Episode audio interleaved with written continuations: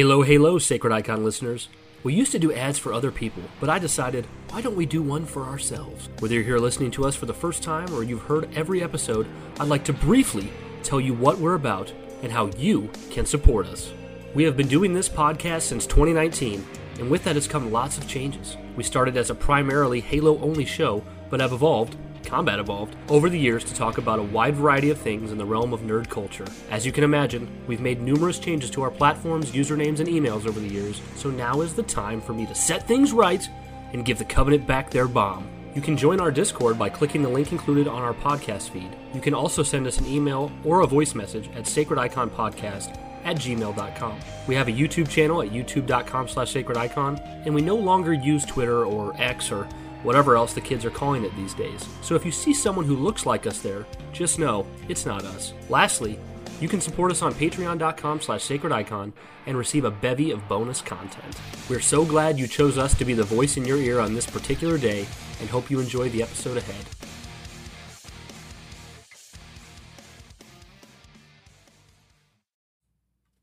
Hello, hello, everybody. Suffering Succotash. It's Jovial Joshy back with episode 21 of the Sacred Icon Halo podcast, where we talk all things Halo because we love Halo.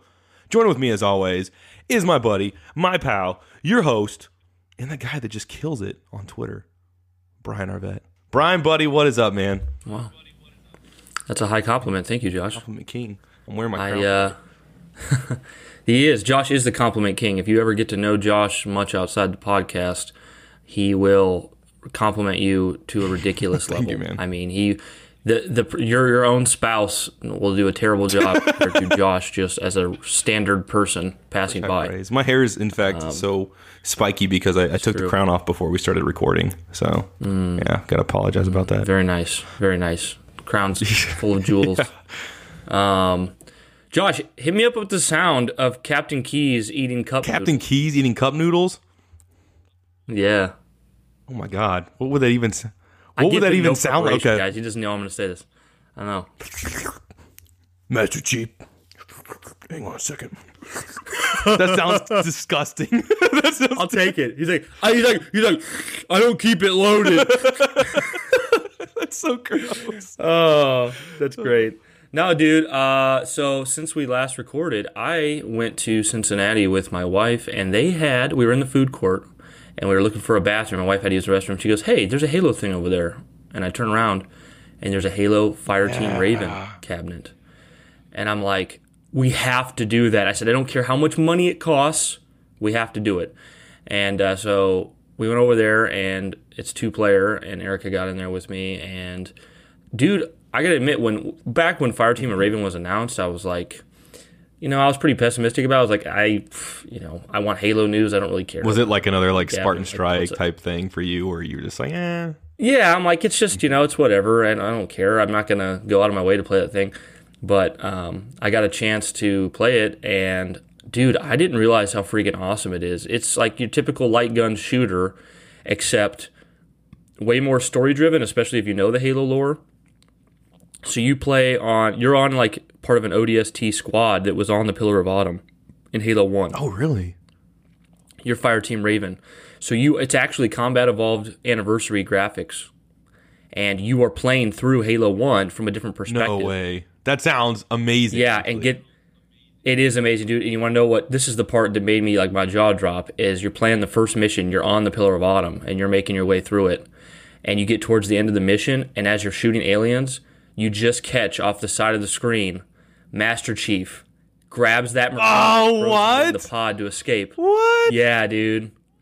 He's there. It's like the same scene, but you're seeing. I genuinely didn't know that. Yeah, dude, it's really Wow. cool. Like, and, and when you see him, and I, somebody on the Twitter said it, and I, this is they said it perfectly. They're like, just seeing Master Chief, it inspires you to like just start kicking alien butt because it's it's literally just that scene from the game, but you're seeing it from a different point of view That's in gameplay. Very cool. Holy, yeah, that's so cool, Yeah, dude, man. it was- it's like they don't. It sounds like they don't make a big Like, I- deal out of it, but it's there if you catch it. That's so. no, that makes it. you 10 don't even know what's going to happen. Wow.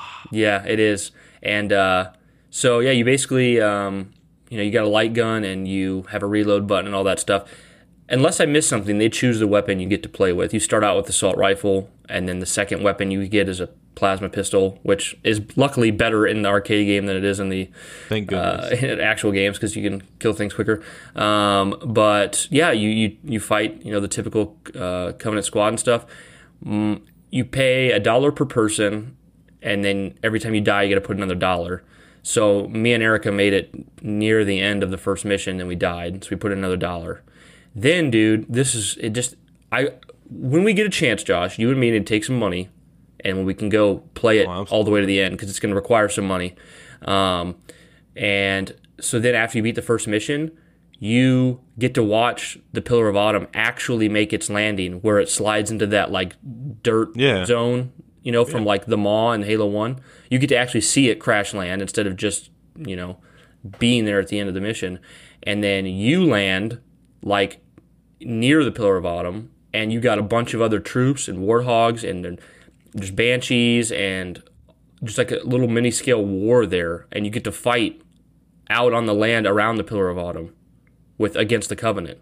Dude, did that blow uh, your mind? Yeah, it, it did, dude. Because I'm like, it's actually canon lore, and it's stuff that really you know happened in the lore now. And this is all happening while Master Chief's off doing his own. Like I'm there fighting outside the Pillar of Autumn, and like he just crash landed in the pod with all the dead Marines. You know, that's just so cool. And here's the thing. So I told my wife, and she she wasn't complaining at all. She was having a great time. But I told my wife, I said, we're going to spend six dollars, and then because we could spend thirty and be there for hours. I don't know. It's got like it looked like it had about eight missions. I didn't count. Um, so when we died on the second mission, I said, "That's fine. That's that's good enough for me." We'll Oh, so you didn't beat it? I'm I, was- gonna I guess I didn't there. even. I just No. assumed you did. I assumed that that game was pretty no, fairly short, but no. It's it's like a typical like light shooter game where you got to really pump in some money to get it done. Or maybe I just you know, be way better than we were. But uh, so the, so once we died a couple times, I said, "Okay, we'll, we'll call it," because uh, I figured we'd have more fun if if I gave her a dose of what I wanted to do rather because she was really enjoying herself. But if I was like, "Babe, we got to pump thirty bucks in this thing and sit here for two hours," then it becomes more of a I job. much fun. Plus, yeah. So plus, like we can just leave on a high note, and then when we get the opportunity to play it again, hopefully be able to put some real money in there and and uh, finish it off. I, I didn't think it was bad. Bad, uh, you know, dollar a person. I figure if you and me played it, we'd probably both die around ten times, twenty bucks to finish the game. Um, Did it have difficulty levels? Oh, yeah, Like dude. Easy, normal, or just No, it didn't. Okay. And it's it goes yeah, up to I four didn't see any players, correct? Levels. Uh, I only saw two. Uh, there might be a four-player version, but the one I we thought were it was four, two- but maybe two that's at like a. Dave and Buster's or something like that. I don't know. Yeah, it's. I think there is a different version with four, but dude, it was just awesome. It, the graphics were great. It felt like you were actually in the game. Different perspectives, seeing Chief, um, which I'm sure to anyone listening to this right now, if you've been to Halo Outpost Discovery, you're probably like, ah, Brian, this is old news because they had it at Outpost Discovery. I'm sure most people who are It's it's new deep you in the though. fan base there have already. Yeah, it's new. It's completely new for me, and it, it was something that I'm really glad exists now. Like, on one hand, I'd love to be able to play it from home, but that wouldn't make any sense, and that would kind of kill the experience. So I'm glad that it's just an arcade cabinet, but it's not like Spartan Strike or Spartan Assault where I'm glad those exist because it's more Halo, but I don't really personally enjoy Mm-hmm. playing those very much, the mobile games. But the Fireteam Raven, dude, it was actually That seems fun. super cool, man. Like I, I won't pass up the Yeah. opportunity if I ever see one, but I haven't yet. And Yeah, if we get if we're both in the area to do this, dude, that's amazing. I had no idea. I'm so glad I didn't just go on YouTube and watch like all this stuff. I think I watched the trailer way back Yeah. when it was announced, and that was it. But like, I didn't know it took place on, excuse me, Halo, and you're kind of like running through the story as these dudes as Master Chief's doing his thing. That is freaking cool to me. like That's you just because like plus. like you're just you're just you're like you're playing and then suddenly like you know exactly what I'm referring to. Yeah, absolutely. In the pod at the end of Pillar of Honor, right? Yeah. Um, you're just and you just see Master Chief run up to the pod, and the Marine falls to the ground, and you see Master Chief kind of like turn his head back to Mm-hmm. look behind him real quick. He turns back, grabs the Marine, throws him in, and then runs in the pod himself. And then you just keep shooting, and it's like, Do you oh think that's going to change how you play that first mission? Like, are you going to think about that now retroactively? I think I Yeah. will think about it. I don't know how much it'll change really, but I know I'll think I'll be like, oh yeah, I was one of the ODSTs in the background. Like, That's freaking. oh dude, so cool, Oh my goodness. What would you give it on a scale of dude. zero to five? Fun, fun, fun Okay, level. uh, let's do objective and subjective here. Let's do that. Okay. Well, I think this is going to be my my opinion is going to be BS because two reasons, three reasons actually. one, I'm biased towards Halo. Two, I didn't play the whole thing, and three, I forgot the third reason. it's actually just two reasons. That works. Um, I'd give it a five out of five. Here's why: because it's the most fun I've ever had playing a light game. Like if the if the bar is light light gun games, I had way more fun playing this one than anyone I've ever played. Um, plus, it was set in the Halo universe, and it actually had lore, and you know, it, it fit. The, it was the same graphics as Halo Anniversary. yeah, that's pretty cool. So it's like it wasn't even diff- it wasn't like I played some weird uh, arcade uh, graphic version of the game. It was just an anniversary. So yeah, you you've played like light gun games like Yeah, I had on my Sega Saturn. I had a game called Virtual Cop and Virtual Cop Two, and I loved them. But the Sega Saturn, Sega Saturn just wasn't is like Sega's worst console, I think, in the history that they've done, and their most unsuccessful one. So I don't think a lot of people played that. If you guys have, hit me up at Jovial Joshy and let me know. But yes, uh, dude, it was funny because I remember like as a kid, I wouldn't understand it. I had the gun that came with it, and I'd be shooting, and then I'd run out of ammo, and you'd hear a dude report uh, uh, repeatedly be like, "Shoot outside the screen to reload," and just screaming at me the entire time, and I was I, I- just felt No, I very at. much like I said, I'm biased. I'm biased, but I very much got the vibe that they just wanted to make uh, Fireteam Raven fun.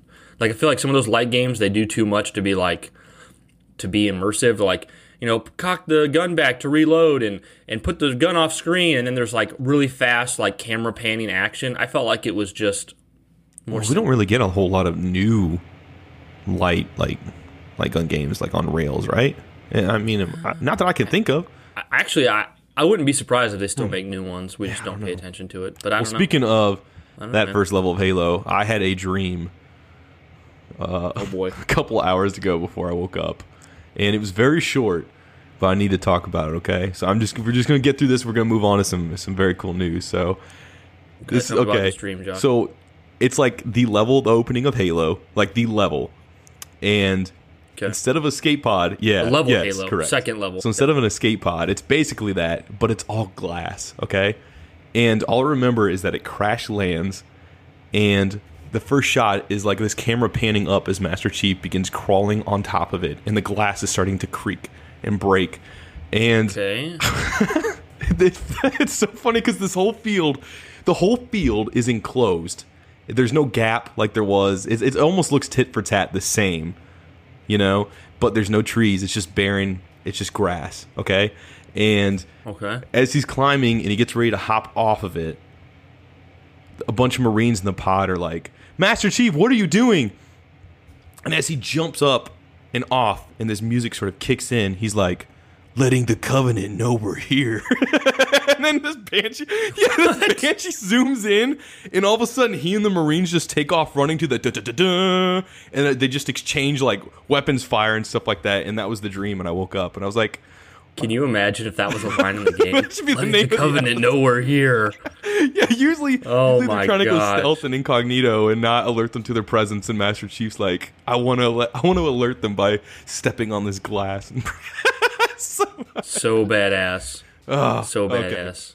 So we got a bunch of news Hmm. to cover, guys. This is crazy. We have just got a like trifecta, just a boom, boom, boom of, of news rate recently. But uh, yeah, yeah. But uh, we're gonna go back before we cover some more of the more recent stuff, and we're gonna talk about January twentieth when 343 released a video called "We Are 343 Industries." Um, I think it was about like what 10 minutes, I think, or so, and dude, there was a lot to take away from this. I'll kind of pass it over to you for now, Brian. I mean, what did you what did you think about that?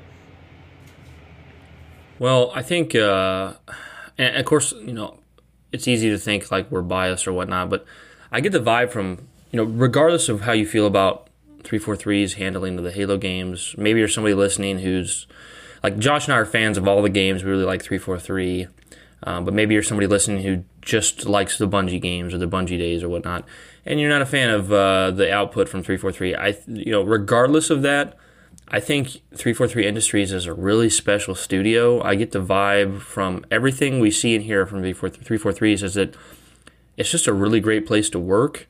People enjoy their job. Everyone's pa- everyone who works there is passionate about Halo because they they applied for the job because they wanted to work with Halo. It's not like they got hired on at a development studio and found out they were making a third person RPG.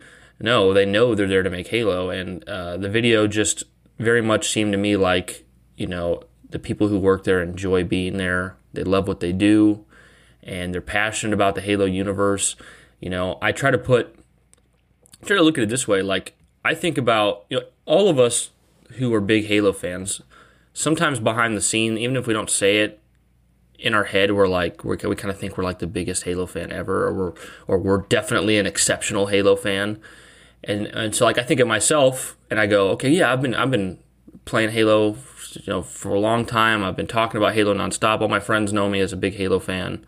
I do a podcast about Halo. Wow, I must be a pretty you know huge Halo fan, uh, you know. But then you think about these people who work at 343 who listen to all of our critiques and criticism and I think it's sometimes we get we don't we don't think clearly and we realize we think that maybe we we know Halo or we like Halo more than they do, which is a it's just crazy. It's not true. That's a farce if you think about it because these people not only are they like us and they've played Halo for since the beginning, they talk Halo, love Halo. They went and got you know college degrees, went and made a career for themselves with the goal of making Halo. They're huge Halo fans, mm-hmm. you know, and. Uh, that that just shows with a with a video like this, and um, you know, you, you got to think too. Any any problems you might have had with one of their games or one of their decisions, that wasn't made by one person. You know, let, let's say let's pretend for a second you thought Josh and I had the perfect opinion of how to do Halo, which we don't, and I don't think any of you think that. But if we did, and we both got hired to work at 343 Industries, you wouldn't largely as a product you wouldn't see anything you wouldn't see a dramatic change in the direction of the game because we're just two people you know and that's how it is at 343 there's there's everyone at 343 has to make compromises. Um, one guy who you know there there may have been someone at the studio who really wanted you know there might have been 15 people who really wanted cortana to be bad at the end of five. There might have been 20 people that really didn't want her to be bad you know but you know, it's not one person's decision. So, yeah, long story short, they're all fans. They seem passionate about what they do. Really respect them. Great video. I appreciate the insight. Yeah. Josh? Uh, kind of goes without saying. Uh, for those who actually haven't. I kind of covered everything twice over you did. before no, I handed over though, to you. but uh, for those who haven't seen it by any chance, uh, definitely check this out. This is uh, like around 10 minutes, and it's more or less almost like it, it, it plays like a documentary you know, and it's just more so people three four three just kind of talking about them working on Halo, and and you kind of just get shots of uh, inside the studio and stuff like that, and it's just really cool. You know, if you're someone who enjoyed the sprint or making of Halo Four, and and even as far back as the Bungie stuff, uh, it's just very insightful. I was gonna say, Brian, this actually got me super excited and hopeful that they're gonna do one like a making of for Halo Infinite. I I, I hope but I don't want to assume. Like but I, I, really hope. I feel like it's a safe assumption. Yeah, we shouldn't assume, but I feel like we are because, and we're we're going to get into this here as the news goes on. But they've also showed a couple other yeah. things. You know, the vid- the video with the suit that we're going to talk about eventually, and uh, I, I think they probably. That's another thing, like I was saying about like three four three, and you know how it seems like a great place to work. They're very, they're very like insightful and very uh, forward with their community. Yeah, I mean, even Bonnie. They don't need to show yeah, us. There's even the part uh, it was like footage that they took from I think way back when I, I think it was way back when 343 was like, hey, we're gonna go back, we're gonna fix MCC. I could be wrong, but it was a a snippet of Bonnie just talking about how they're gonna try to be more transparent with their fans and and yeah, I could be completely wrong on this. I think I've said it before, but I feel like 343 were the ones who kind of kind of set the set, set the trend, trend really for that. Yeah, that's a good way to put it. You know, because I've seen studios like pretty much everyone start to follow suit in terms of the transparency and and 343 themselves have then, done yeah, amazing with it.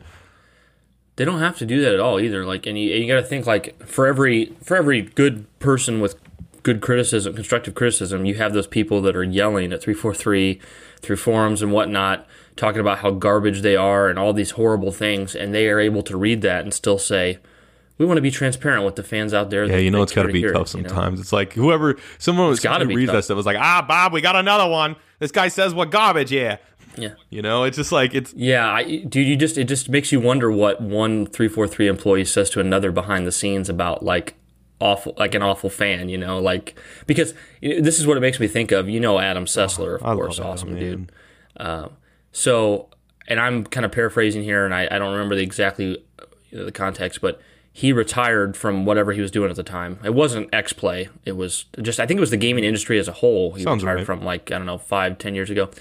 And uh, once he was free of any kind of obligations or contracts, and I think I was reading this on Kotaku, he he said that he absolutely despised NeoGAF the forum, and it was a cesspool of users.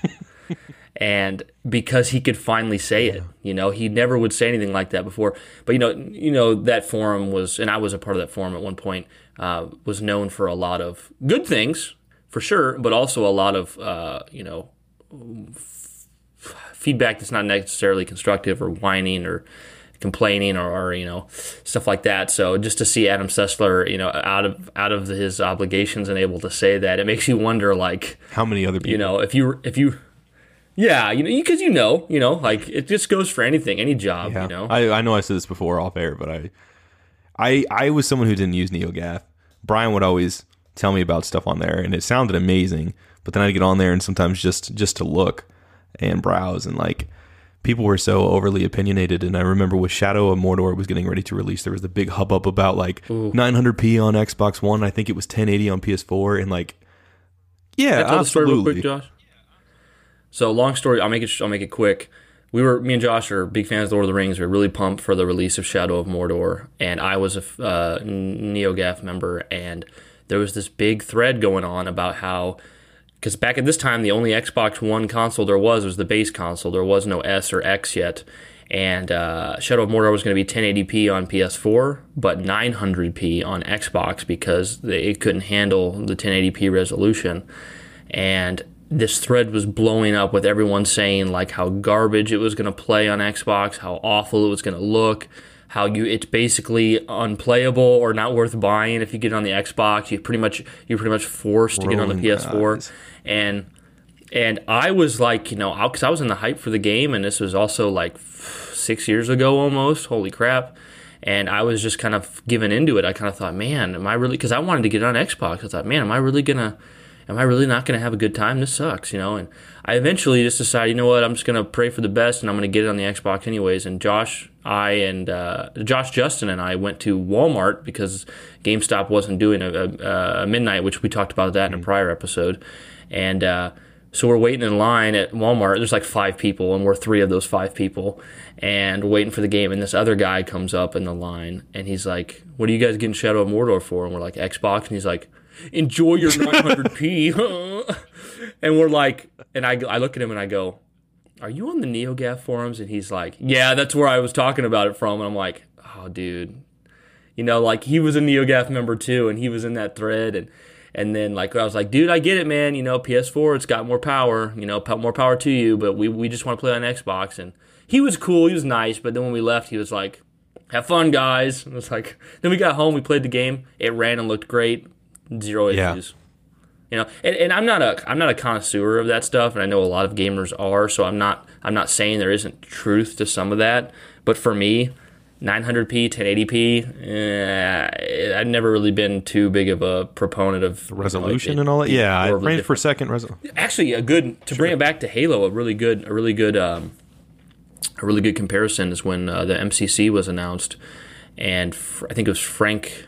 I don't know if Frank announced it, but he definitely was doing damage control on it because they they announced that every single game in the MCC would be 1080p 60 frames, and closer to launch, uh, they had to come forward and say Halo 2 anniversary.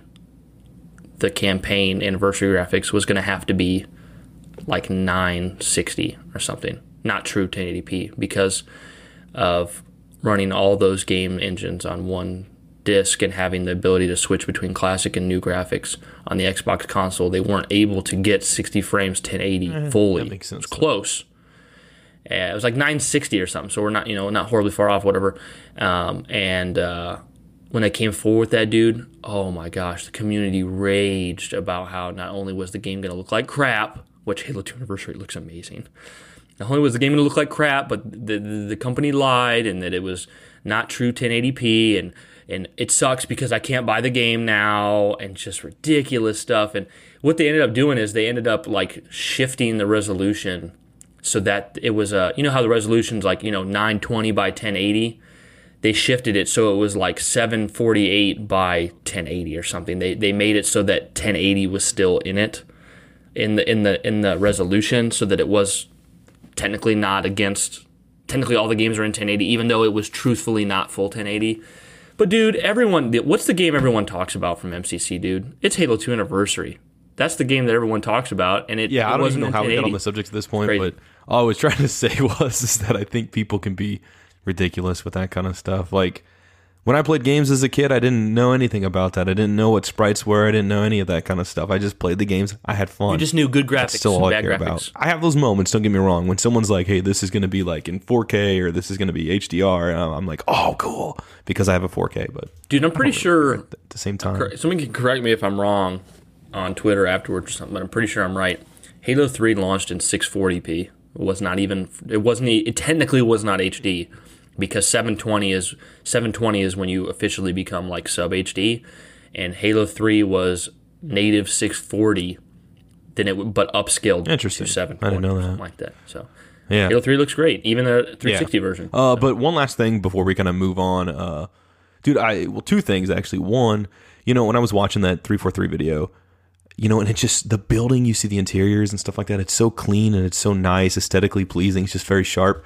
You know what's So clean it- it's an so interesting contrast, and I want to preface by before I go into this by saying I love both, but when I think back to the Bungie days, I just think of like just regular graphic T-shirts, and it's kind of small. You got uh, cubicles, and it's Yeah. like there's pizza everywhere. And then I look at this, and it's kind of got like a corporate kind of sheen to it, and I don't think that's bad. I, corporate, I know it has negative connotations, but I just, No, I you know what I'm saying? I got to, yeah, I, I think both are very good and very cool. Here's how I'd put it 343 seems like a group of professionals all coming together who love Halo to work in a professional environment and make the best game they can. Bungie always felt to me like crazy rock stars that made stellar music, but you couldn't control them. Yeah, that's know a what I great mean? way of putting it, Brian. like they're just they're just rock stars they're on top of the world they're making the best games ever and they're not going to be confined by what the industry wants and they're and even though they've got a lot more corporate now as they have to with the increase in, in employees and the growth of the company but even now if you look at, at what they've done as a company bungie is, is very abnormal they signed a deal with activision to make destiny where Activision doesn't get to have the rights to Destiny, which is unheard of. And then after two games of Destiny, they separated from Activision. And now they're their own publisher and developer. And they're a giant studio that is worth a ton of money with like a ton of employees. Yet they don't they're not owned by anyone. And that's because they left Halo and then did a deal with Activision and then got out. Like they're just I don't know. Yeah, so you got your you got your they're both professionals, but you got like your rock star, gonna do it how I want. It, it's gonna be a good product, and then you got three four three these calculated VH1 behind the music, the Bungie edition. Oh man, yeah. Okay, so yeah, uh, definitely, definitely agree. That's a great way of putting it, Brian. Uh, the other thing is, I'm probably gonna be way off on this. I told Brian this off air, but about 20 seconds into that video, there's a dude sitting there with mocap stuff on him, and it looks like the actor. I thought I might mispronounce this. Ansel Elgort from Baby Driver. It looks like that dude. It looks tit for tat like him. I went back and I watched this, Brian, when I was making the show notes. I need to watch it. It again. looks so much like him. If it's if it's not him, it's just his doppelganger, you know, and it's nobody. I mean, it could be. I we don't know anything well, about you it. You know what? If it is him, you heard it here first, guys. But but if it isn't, you know, Baby Driver confirmed. Baby Driver and Halo. But uh, you know what? I Dude, what if he was in a warthog like listening to Yeah. music? That'd be amazing. That'd be so Uh, just him walking around, skipping to music while like explosions are going on. Uh, but yeah, you know what? I, logically, I don't think they would say they, they they would let something slip in a video like that without kind of maybe making a big announcement, similar to how they did with like Mike Colter or even as far back as like uh, Nathan Fillion. I, I so it's probably not him. But boy, does that sure look a lot like him. I don't know. I'll have to check it out after the. Uh, moving on though, this is where we get into some crazy stuff. And and keep in mind, guys, uh, for those that just you know don't keep up on the news and stuff like that, uh, and you're hearing this here for the first time, this stuff happened like super fast. Everything we're about to go into, so it's not like it's been spread out. All of a sudden, we just got We went from nothing yeah, to several crazy. things. So first things first, Halo Championship uh, Series esports engine announcement was on Waypoint on February 19th, uh, and they were quoted as saying, "Back in November, as part of our celebration of the five-year anniversary of the Halo Championship Series." We revealed the first details of our vision for the future of Halo esports. Pardon me. We shared our ambitions to put together a thriving ecosystem for all players, teams, and partners to flourish in, and our plans to release a full 12 month esports roadmap before launch, to name just a few. To build the greatest esports program Halo has ever seen, it will take a massive effort. However, we don't intend to do it alone. Today, we're thrilled to announce that Esports Engine will be the global management partner, partner for Halo Infinite Esports. It is our mission to deliver the best esports program that Halo has ever seen in its 18 year history, and we couldn't think of a better partner to work with than the longtime Halo fans and esports veterans at Esports Engine. Um, and I think lastly, they said uh, in their new role, Esports Engine have been integrated with the Halo uh, Halo Championship Series team here at 343 Industries as we've been building out the program.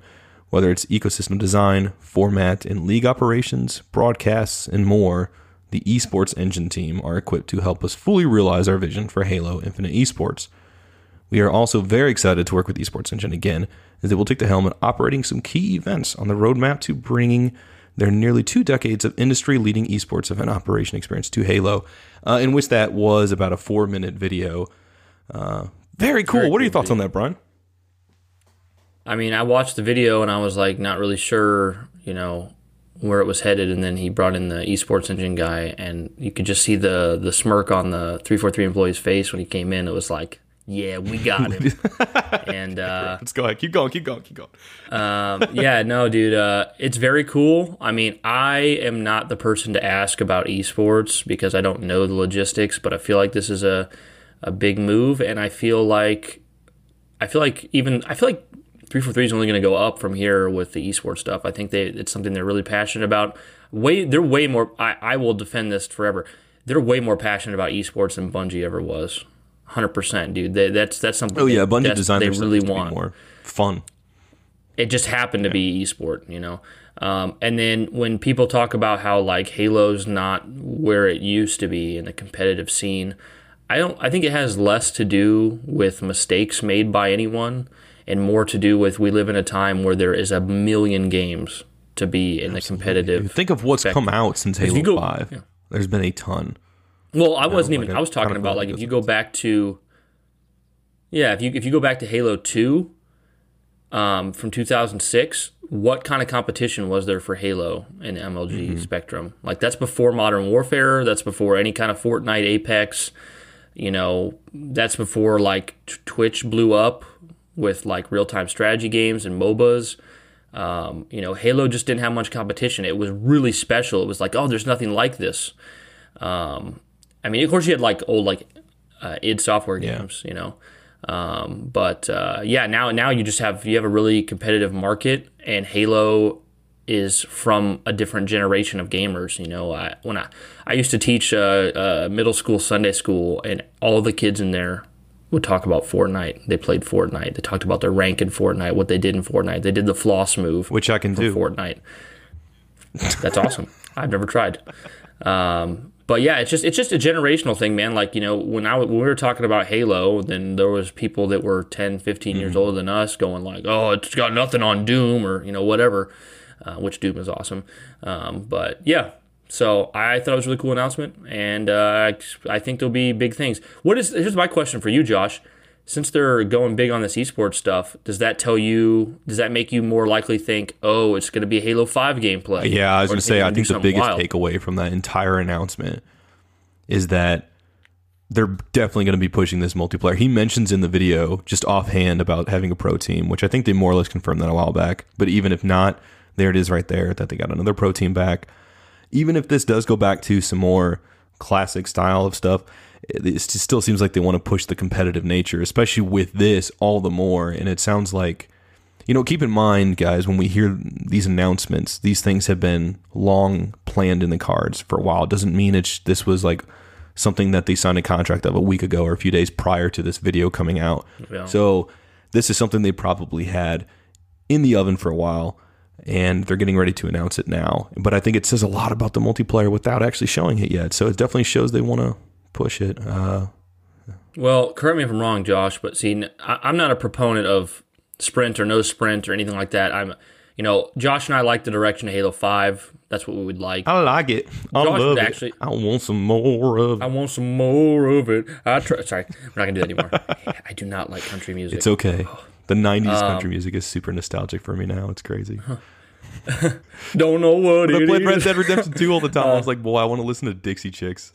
and you were like, no. Oh, just no. we went we went 21 episodes without make, mentioning the Dixie Chick. Well, you know what? Dixie Chicks are Brute Force. It's got to be one of them, Brian.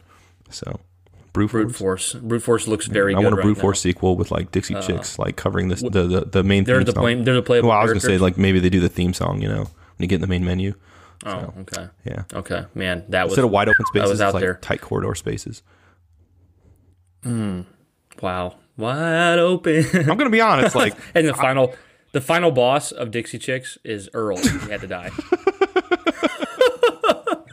Anyways, back on Halo. Um, if I, what I was gonna say is, I feel like, and correct me if you think I'm wrong, Josh. I feel like they they're gonna it's gonna be similar to Halo Five multiplayer, and it's gonna have sprint because if they're trying to go hard into this esports market, name off to me all the big esports right now that don't involve like fast paced movement. I feel like it's a safe can't think assumption at this point. In my opinion, it's going to change probably tomorrow, but I feel like at this point in time, the multiplayer is going to be uh, the next step from Halo Five. I feel like the campaign is going to be more closer back to classic Halo One or Two. So I feel like it's going to be kind of a hodgepodge mix of both, kind of a bridging.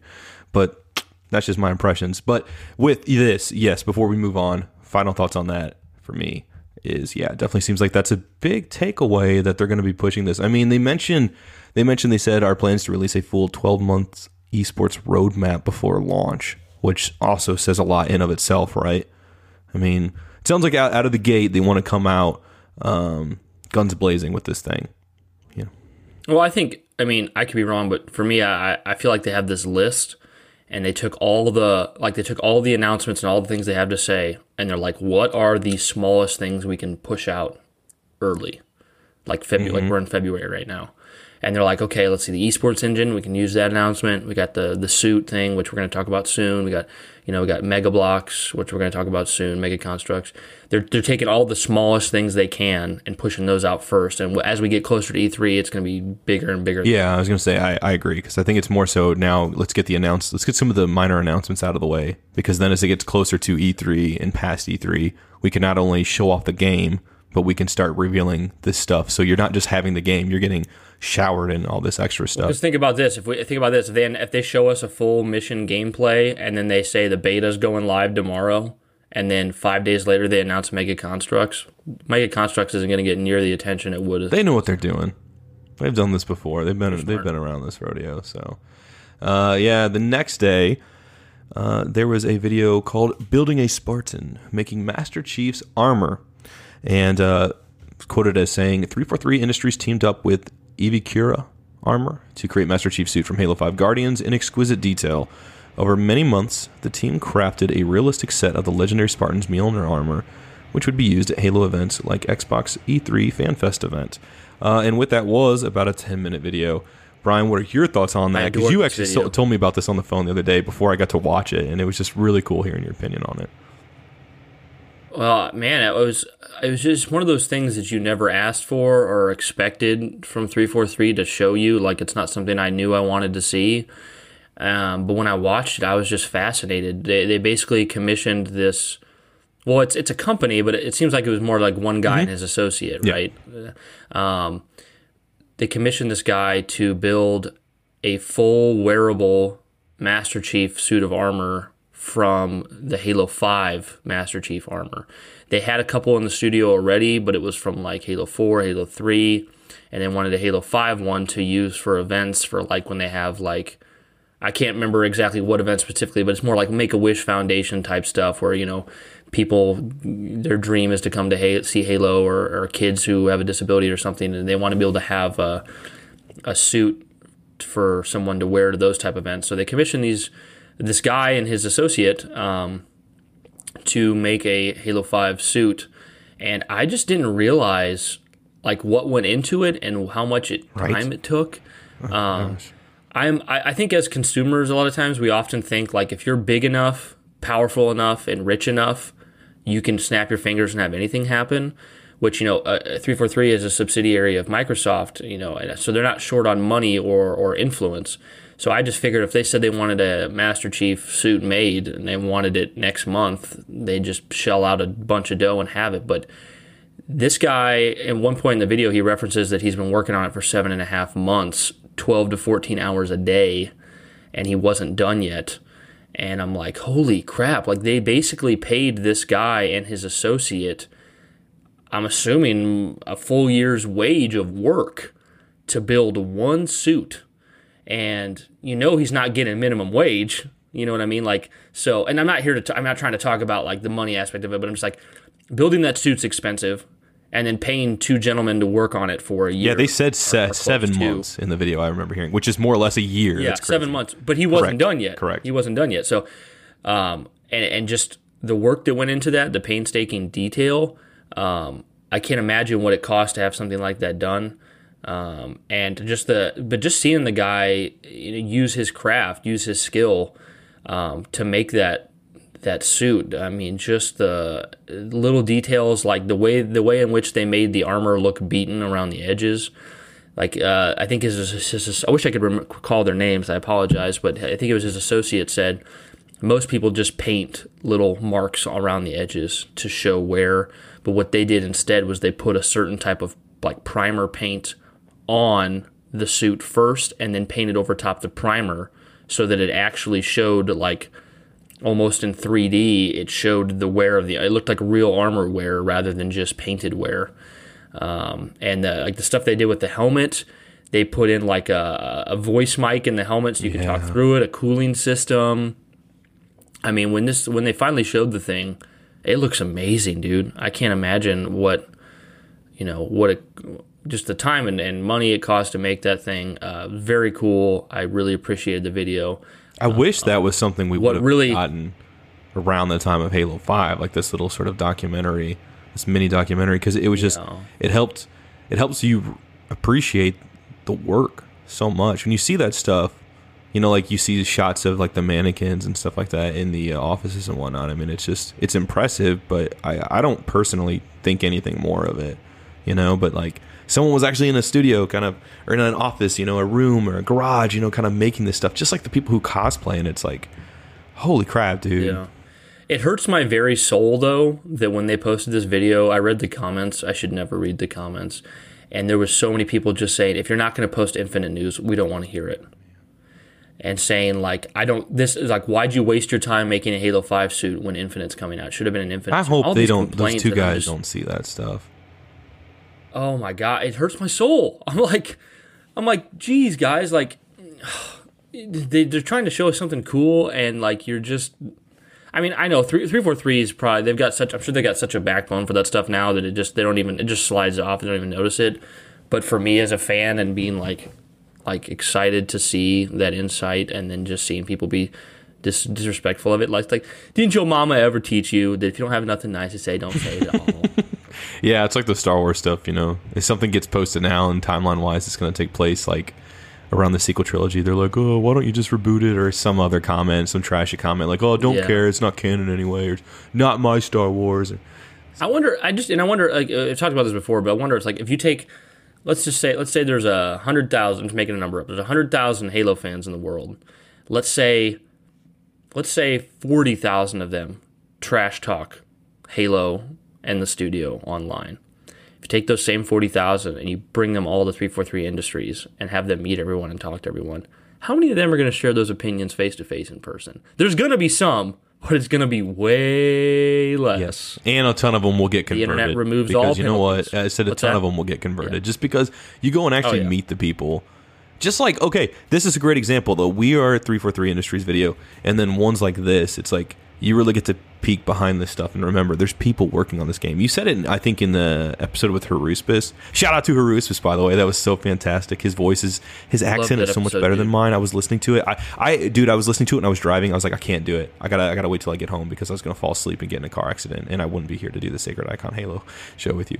You know what's cool, Josh? When he like his career is going to just keep like going and going and going and when he's eventually like like not only is he he's already you know made a name for himself but once he's really really big and he's worldwide known as the bob ross of halo sacred icon halo can take the credit for, for dubbing him the name dude he is man he really is but uh, i think you mentioned it in that podcast but like these are people working on this stuff. You know what I mean? People who have their own personal problems that come into work and they're probably tired.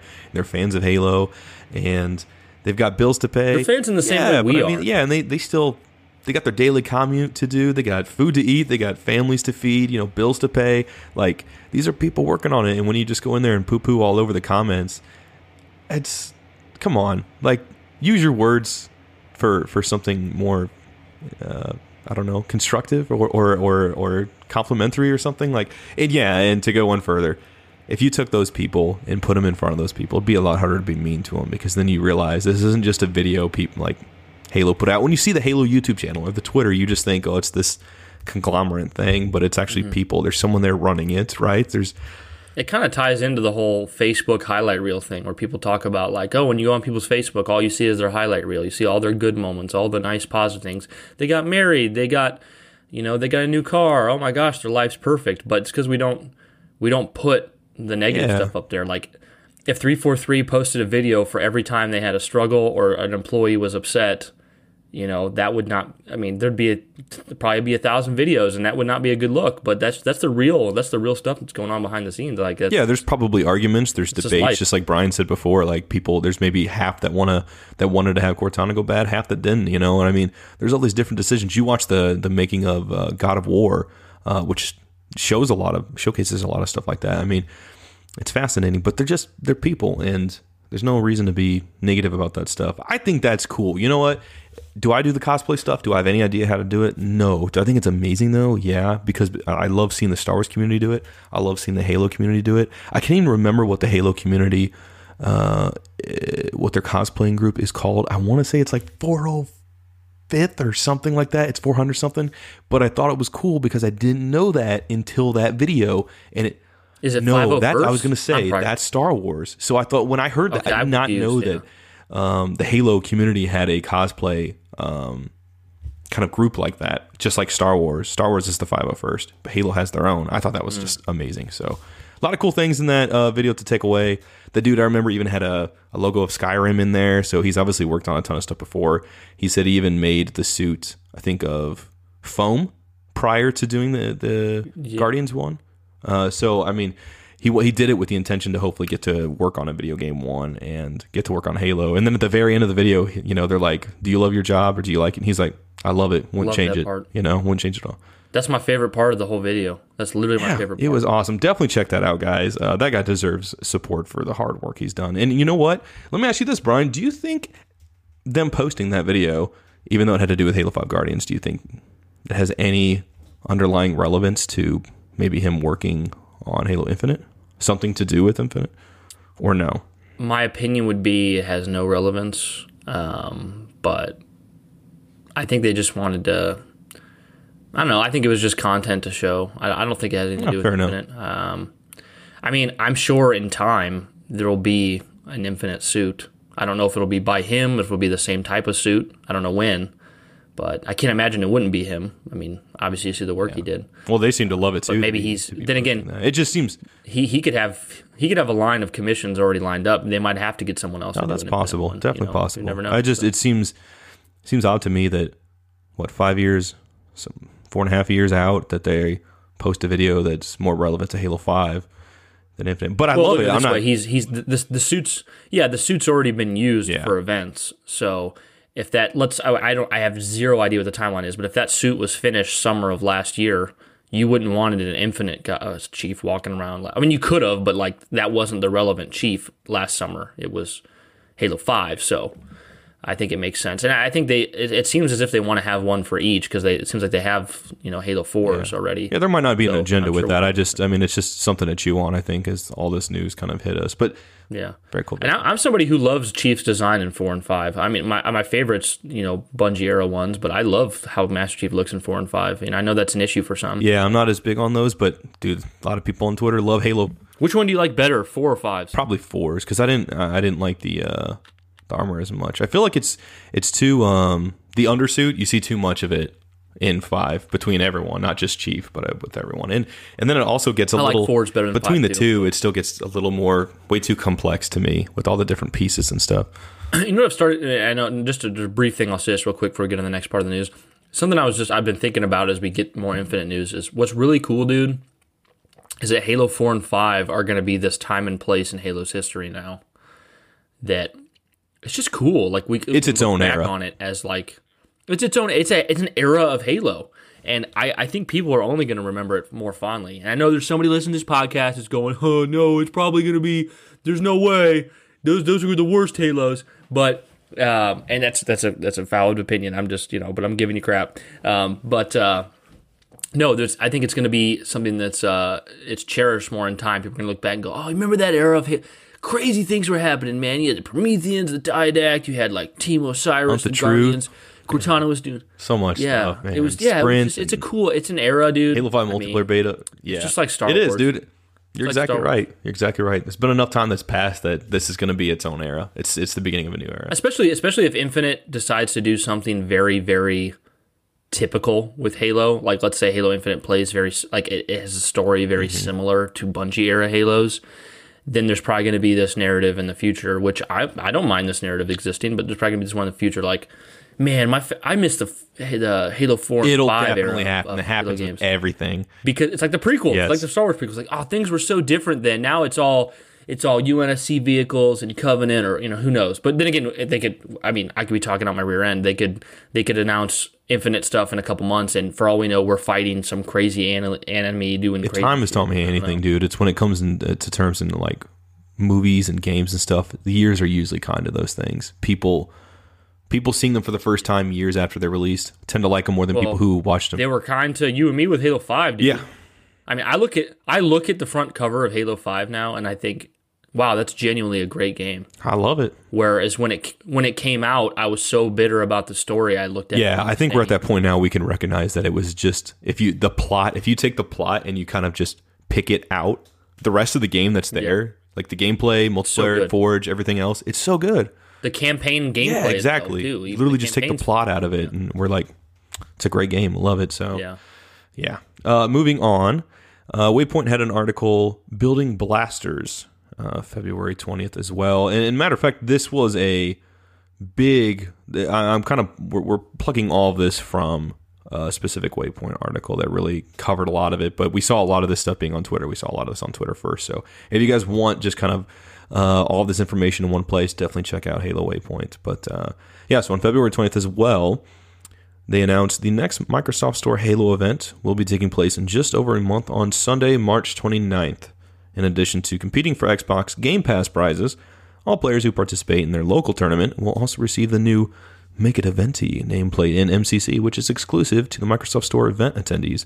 That means grab a friend, compete in this Halo Reach doubles tournament, and get rewarded, no matter what pretty cool. You know, they're they're still pushing this. I don't know how much they did this before.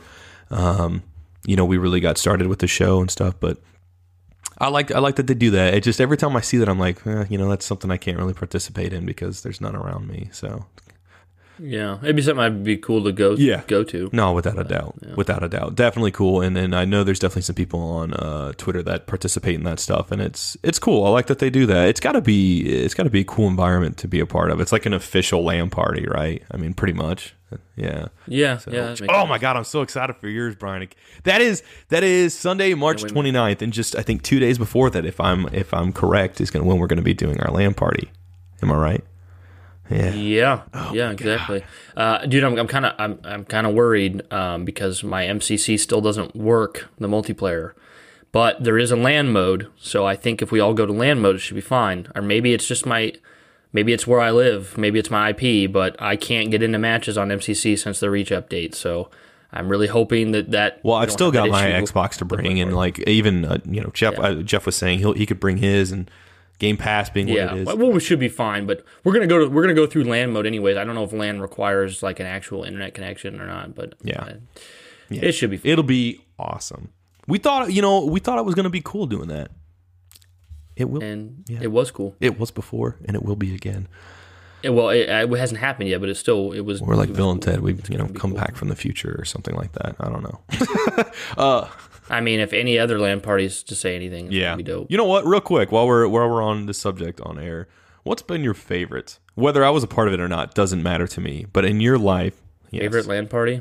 and why? It was the one that you didn't come Okay. to, Josh. Well, that was the first one. I wish you. Yeah, I, rem- I remember working Yeah. that night, and Justin was trying to get me a there, call but- off work. That's the one I'm thinking of, correct?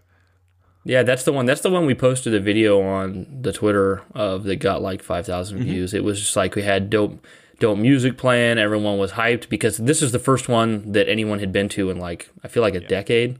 So everyone was just all about it. Like I remember I asked Kyle's older brother Kevin, um, invited him, and you know he's somebody that I've known my whole life, and you know on one, in one sense I'm friends with him, but he's always been Kyle's older brother, you know, somebody that I don't get to see as often as Kyle.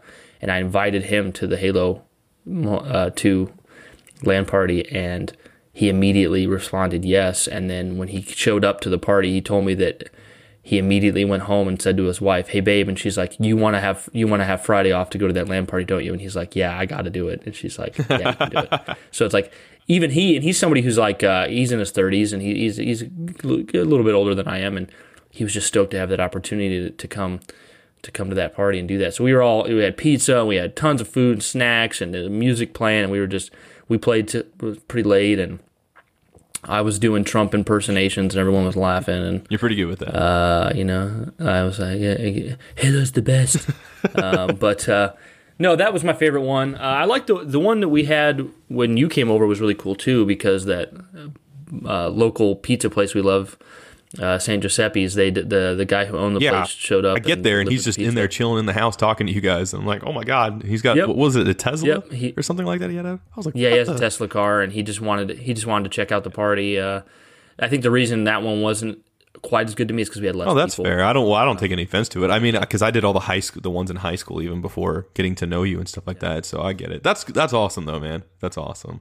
So, uh, moving on, uh, there was a little bit of news about the Halo Insider flighting, um, and they said. One quick second, I just got to bring this up here. They said our Halo CE anniversary PC flight went out to approximately 100,000 registered Halo insiders last week to gather feedback on our Microsoft Store and Steam builds.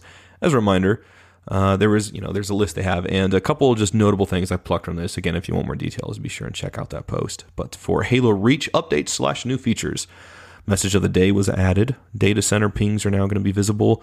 Push to talk voice chat and push to talk key binding. New crouch while moving behavior for the mouse and keyboard. And for Halo Combat Evolved Anniversary, it now includes support for several missions of single player and co op campaign uh, multiplayer for matchmaking and custom games, and new customization with a 3D model viewer. Uh, Brian, speaking of that, did you actually get to see? I saw some feedback on Twitter about this regarding the Halo CE like Spartans. Like you see the colors and you just see the, how they look. Oh, like Yeah. their models for customization. That looked really Yeah. cool, dude. I saw some people who were like they It- weren't it- digging it, but I saw people who were like who are also digging it. Well, I feel like I feel like this, and I could be completely wrong, but I feel like this almost completely this almost confirms what we're going to see from customization in Infinite because it appears that they're putting all the MCC models through the UE4 engine of Mm-hmm. customization, which tells me Infinite will probably have the same one, and I am pretty stoked about that. Be very cool. So yeah, we play on console, but for those of you playing on PC and just eager to finally get Halo on there, some cool stuff coming. So, uh, hey, moving on, Halo Five Guardians. They said after meeting with the Halo Five sustain team earlier this week, they've told me that they're confident in Halo 5 schedule through all of March, which now includes the return of Mythic Arena. That I'm stoked about. Yeah, we're going to talk about that more in a minute. Uh, they're extremely excited for this fan favorite mode to come back at the start of the spring 2020 arena season on March 5th. As part of that new season, we'll also be introducing a few updates to how players rank up in town and playlists. Uh, pretty cool. Again, not much on that, but they have a sustained team for one. Uh, these people definitely want to want to push Halo Five and still continue support, even though there's not necessarily new content. They really want to do a good job of, of making sure you you know can get into matches if you're still wanting to play that, um, which is something that Brian, myself, his brother, my cousin, you know, a lot of people have been doing. Uh, you know, eh, just especially lately you know, and it's just been so much fun. You have all this stuff on MCC that we grew up with, yet we keep choosing to go play Halo Five. Dude, there's uh, to me, to me, the three four three setting industry standards. Halo Five to me is an industry standard of how to keep your game updated and current, and they keep supporting that game. Dude, this year it's going to hit five years. Halo Five is still supported. They still give people reasons to play it. Um, their transparency with their fans. That should be that's an industry standard mm-hmm. for me. And i could be wrong here but i really don't think i am. They're the ones who created and introduced the concept of switching between graphics old and new. Think I mean, so yeah i think you're right.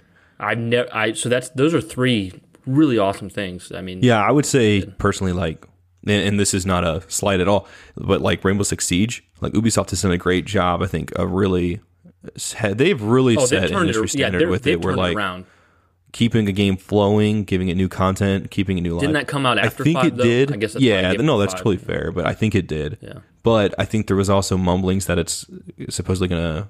I think there might be crossplay with uh, Xbox, um, mm. Xbox Series X, and you know Xbox One and stuff like that, because it's a big deal. And then you have other games that have have started to get support, even single player games like Assassin's Creed. Uh, Odyssey and stuff like that that get a lot of free updates and stuff uh, post post launch. So, but it's cool uh, to get back to Halo. They've done such a good job with that, man. They got to a point where the new content ended, and then they started bringing in these new playlists, and one of those being Mythic Arena, which turned out to be huge for them, just like you said. Yeah. So really enjoyed. Yeah, I'm actually excited myself for that spring 2020 arena season to start. Now, I'm, what I'm hoping is is that there's going to be a better map selection for uh, the ranked arena because I want those forge maps out of there, man. I, I don't mean to beat a dead horse, yeah, but I, I don't think it'll get them happen, out of there. I want to get some of the other. I, you know what map I miss? It's Riptide. I don't know if you remember that, but it was white and teal. Yeah, I loved Riptide. Uh, such a fun map. But I, I am excited to get some new maps into that rotation. And uh, I think would if we if if Forge maps looked like the company made maps, like let's say Infinite's Forge is so good, you can make it look like developed quality maps, I think we'd be okay with Forge maps. Yeah. Well, yeah, because right? it goes without saying that traversing the levels, like the design of them, is cool. The Forge community does amazing. It's just they, they only can do so much with the tools they have, which they have a lot of tools, but for aesthetics. Yeah, I mean, whether it's officially or community made, like they're good. They're fun to play in. It's just aesthetically they don't they take me out of it and Brian as well. So yeah, but yeah, I'm excited just to get into that, and then also Mythic Arena, which I can play more of because even though I didn't like it as much personally, I can admit objectively it was fantastic. So, and I'm interested to see if they're going to have any like improvements or adjustments to it based on feedback from this last time. So, uh, yeah, moving on again. So much stuff, dude. It's so cool. Halo gear. Uh, leading up to New York Toy Fair this weekend, the Halo gear team made a splash announce uh, splash announcement by stating that they'll be partnering up with Nerf to bring Halo Infinite blasters to the hands of Spartans, young and old alike. As part of the announcement, they showed off three of the new blasters: a MA40 assault rifle, along with uh, the rocket launcher, which is the SPNKR. Brian, how is that actually pronounced? Because I always pronounce it as Spanker. uh, well, I've always done that. And okay, I, I could be wrong. I just I I, I was like, yeah. is that gonna sound wrong? But it's like no, that's how I've always called it. Uh, Spanker and Needler, which will both be a part of their adorable yet powerful MicroShots line. Uh, even though the announcement is out there now, I've been told to keep an eye on Nerf's Instagram stories this weekend for closer looks at some of the blasters. So if you guys are listening to this on Saturday the 22nd. Definitely keep an eye on the uh, Instagram this weekend for that. So, because we will be doing that ourselves.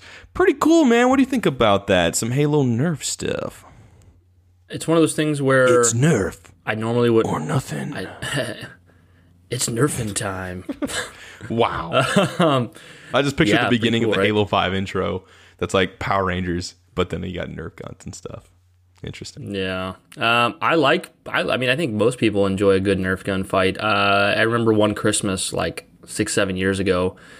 uh, we got all the kids Nerf guns, but then all the adults ended up taking them, and we had a giant adult war in the house, my parents' house. Like my parents, my aunt and uncles, grandparents were all fighting with these Oh, dang, Nerf guns. That's awesome. Um, it was really cool. Um, so it's one of those things where I don't necessarily plan to go out and buy a Halo Nerf gun, but if I did, I'd know I'd enjoy it, and it would be very cool. I think it would be fun if, like, it'd be cool if you, me, and Justin all bought one different, Yeah. a different one, and then we got some like a regular Nerfs and like had a big Nerf battle. that would be cool. That would It'd be cool. man. Um, so yeah, I I, uh, I wonder if we'll see a miniature spanker in, in the game. yeah, or if that's dude, it's Nerf thing. it's funny because uh, when I was doing the Star Wars tabletop game uh, last Friday or uh, yeah, Tuesday, Tuesday, I'm sorry, just this last Tuesday, uh, Justin had a couple different Nerf guns and stuff like that, and yeah, Yeah, he he, showed me a picture Jeff, uh, and and Erwin were all shooting them. Uh, I got shot in the back of my ankle, I think in my back at one point. But you know what I was doing, Brian, while all this was going on? Eating. I was eating. I was hungry. So, Chili cheese. no, not that time. Oh, okay. Had it five minutes later. Just the other time. Just all the other times. Yeah. The other nine times.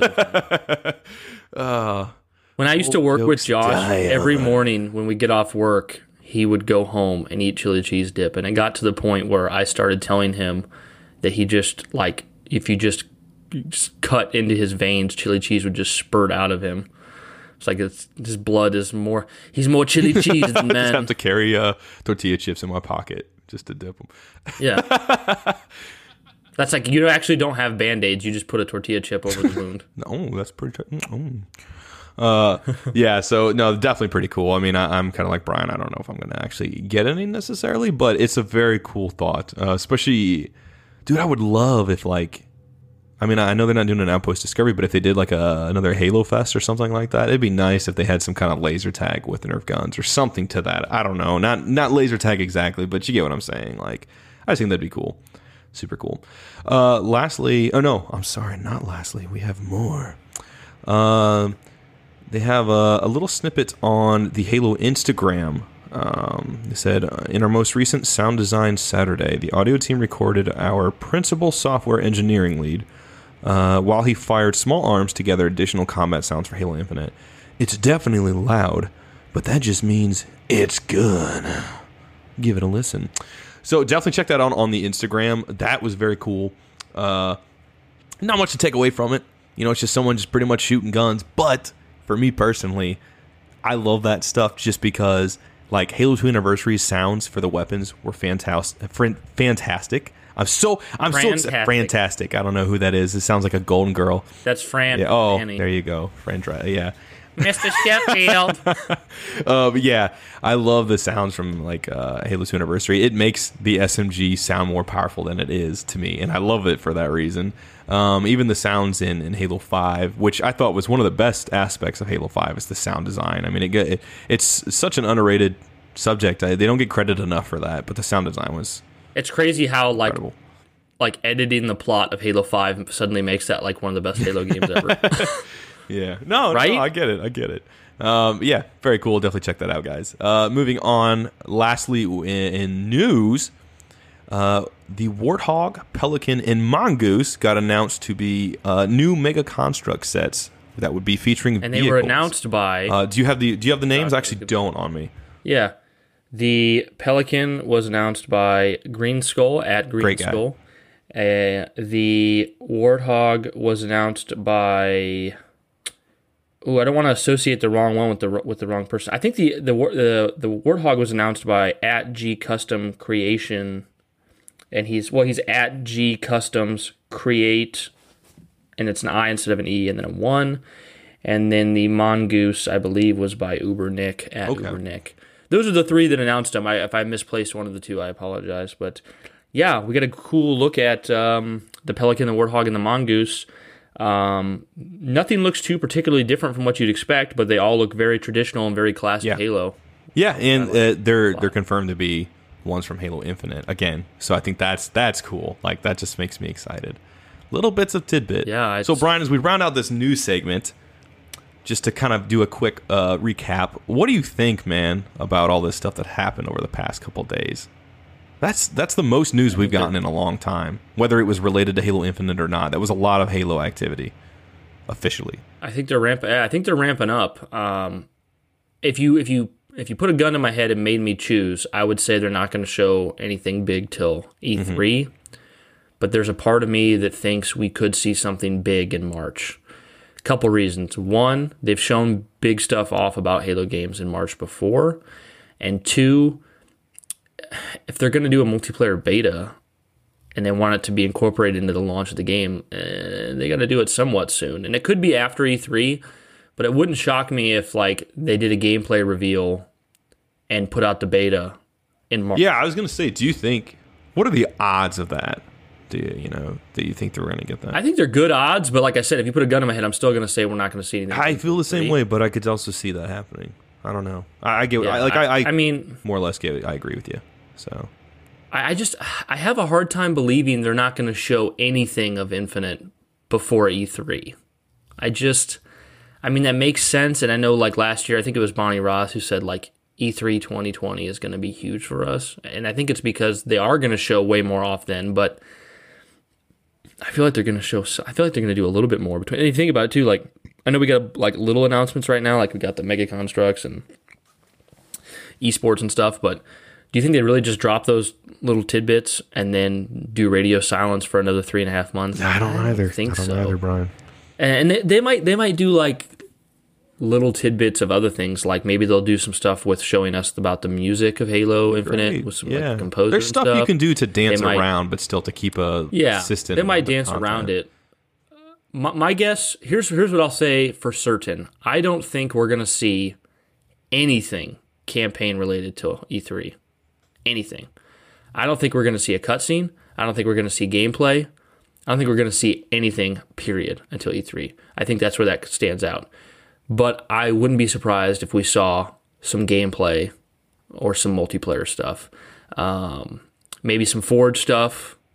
I don't think they'd show Forge first, but Well, I'm just well, not maybe not first, but maybe before E3. Um, but I, I, I could be wrong, but I'm pretty sure the first. I, I don't think I'm wrong. I'm, I'm I'm I'm actually pretty positive I'm right. When Halo Four was like we were we knew Halo Four was coming, but we hadn't seen any gameplay. I'm pretty sure the first like 10 seconds of gameplay we ever saw was on Conan O'Brien. It was like it showed it showed a Spartan running across the map Haven in Halo 4. And I remember watching because I think I was let's see, I wouldn't have been I don't know what I was on then because I wouldn't have been on the NeoGAF forums yet. I was on some forum or something, and we were all preparing because we knew like three four three said tonight we're gonna you're gonna see your first gameplay, and it just showed a blue team like Spartan running across Haven, and it was like oh cr- holy crap that's mm-hmm. Halo Four gameplay, and I think it was around this time. I could be you know, I I could see you being right, but I also don't know if it might be different this time around because, well, I because think it is different. I think they've Well, no, I don't so much mean that, and I do think you're right, but I think it's more so has to do with like we haven't really been shown the graphics per se for like this next gen of Xbox, and like I, I don't know if they would really let that reveal happen in just like multiplayer footage. I feel like they would want to save that for a big thing, you know. Like you don't want to because they're not just showing Maybe. up off Halo at that point; they're also showing up uh, the the technical prowess, right, of this next gen. Yes and no. I mean, the Infinite's going to be on Xbox One and That's PC, true. so it's not That's really true. specific. Still, I would think that they would push the newer brand over the or the newer version over the older one. I, could be wrong though. I think I think we'll. I think no matter what, we're going to get more news between now and E3. It's just what level of news is it going to be like, you know, uh, or maybe we'll maybe we'll even get like um, they'll announce something to do with a special or legendary edition of the game uh, between now and Man. I don't know. it's okay, hard Brian. to say. Uh, I know we're both going to be getting one X's and stuff like that. Let me talk. I, I I've been meaning to ask you about this, dude. I don't know what we're going to do because what's your plans for this? Have you thought about this? Because I get a little bit of anxiety when I think about it because the Series X is going to come out, right? I'll probably order it off Amazon. I, I, I don't know where I'm going to order it, but depending on you know ordering it where I get it from, it might take some time to get in. Plus, that game might have already been out for a couple hours. I could play it on my Xbox One on through Game Pass, but it's like I almost kind of want to wait to play the you know the Series X version. Do you have any? Have you thought about that at all? Like how you're going to approach that when it gets closer to launch? Well, provided the game comes out the same day for One X and Xbox One or Xbox Series X and Xbox One, which I assume it will. I can't imagine they do it differently. I'm gonna get it on the Series X, and I'm gonna sell my Xbox One X towards the purchase of that. Um, so, I the plan is I don't plan to order online. I plan to go to a store like a local GameStop or a Best Buy. My plan is to go get the Series X and Halo Infinite. Bring it home and play after it, Justin's just like situation. you know what I mean? Like, Well, that is true, but um, that's how I'm going to do it. I, I'm not going to buy two copies of the game. I'm not going to buy it just for Xbox One. I'm going to get the Series X one. you wouldn't need to, you wouldn't need to buy Um, honestly, two dude- but I know what you're saying. Okay, yeah, yeah. Um, but as much as I definitely have that anxiety as well, and I definitely am someone who wants to have it the second it's available to play. I would say I'm a little bit different than I was when Halo 5 came out. That if worst case scenario, an extra 24 hours pass by, I'll live. Yeah. That's do you think right if that happens, I don't want to, but do you think you'll just get Game Pass, download the Xbox One version, and play that while you wait? well, no, I won't have. Oh, that's Xbox right, you'll have sold it. it. Yes. I'll just wait. I mean, it'll suck, but like I, you know, I'm at this point where I'm like, it's not the end of the world. You know what would be great is if they launched that console with Halo Infinite pre-installed. I would like that personally. and, and two, oh, What would be cool is if they did the console launch a, a week before the game, but that would be awesome. yeah, but it, it'd be then I could get my console locked down before Yeah. the game comes out. man because uh, I wonder if they'll maybe here's to be cool, Josh. Maybe they'll do something where you can, because like if you buy, it's backwards compatible, so I feel like if I buy Halo Infinite, it should just work on all platforms. That's how I feel. It should work. So if I can pre-order Infinite digitally and pay for it um, on the and I wonder if external hard drives will work across. If external hard drives work across, I could pay for the one version, download it, and then sell my Xbox One X, and then put the hard drive over onto the series. yeah, I don't know. I don't know how. I don't know. It'll Yeah. be fine. I mean, we'll figure it out. I'm just It'll, there'll be anxiety then. I but want to be able to play it right away, but I also Yeah, want like same here. I'm, I I would have less anxiety with that and more anxiety with. I just want to get I've the never had to buy and I Halo want it to console at work. Yes, dude, crazy, crazy stuff. Speaking, uh, not speaking of which, uh, aside from that, dude, are you wearing the Halo Infinite uh, hoodie right now? Yeah, I, wanna my see that. Halo, let's Look at got my That Halo looks awesome, dude. Infinite, and it's there's a Yeah, that's what that's what I made me led me to believe that that was that. Xbox symbol, and then it says Halo across the That's really cool. It's a super comfy. sleeve. Yeah, dude, it's actually really nice. It's really nice uh, hoodie. Uh, it's funny. I was at I was doing like uh, Wednesday nights. I uh, like help help little kids at church, and this little kid came up to me. He's like, "Xbox, Xbox. He's got Xbox on his hoodie. I love Xbox." he was. I was like the coolest coolest person in the church Santa. because I had Xbox Yeah. on the hoodie. that's pretty Yeah, cool, man. Um, Uh, yeah, but uh, yeah, Halo Halo gear.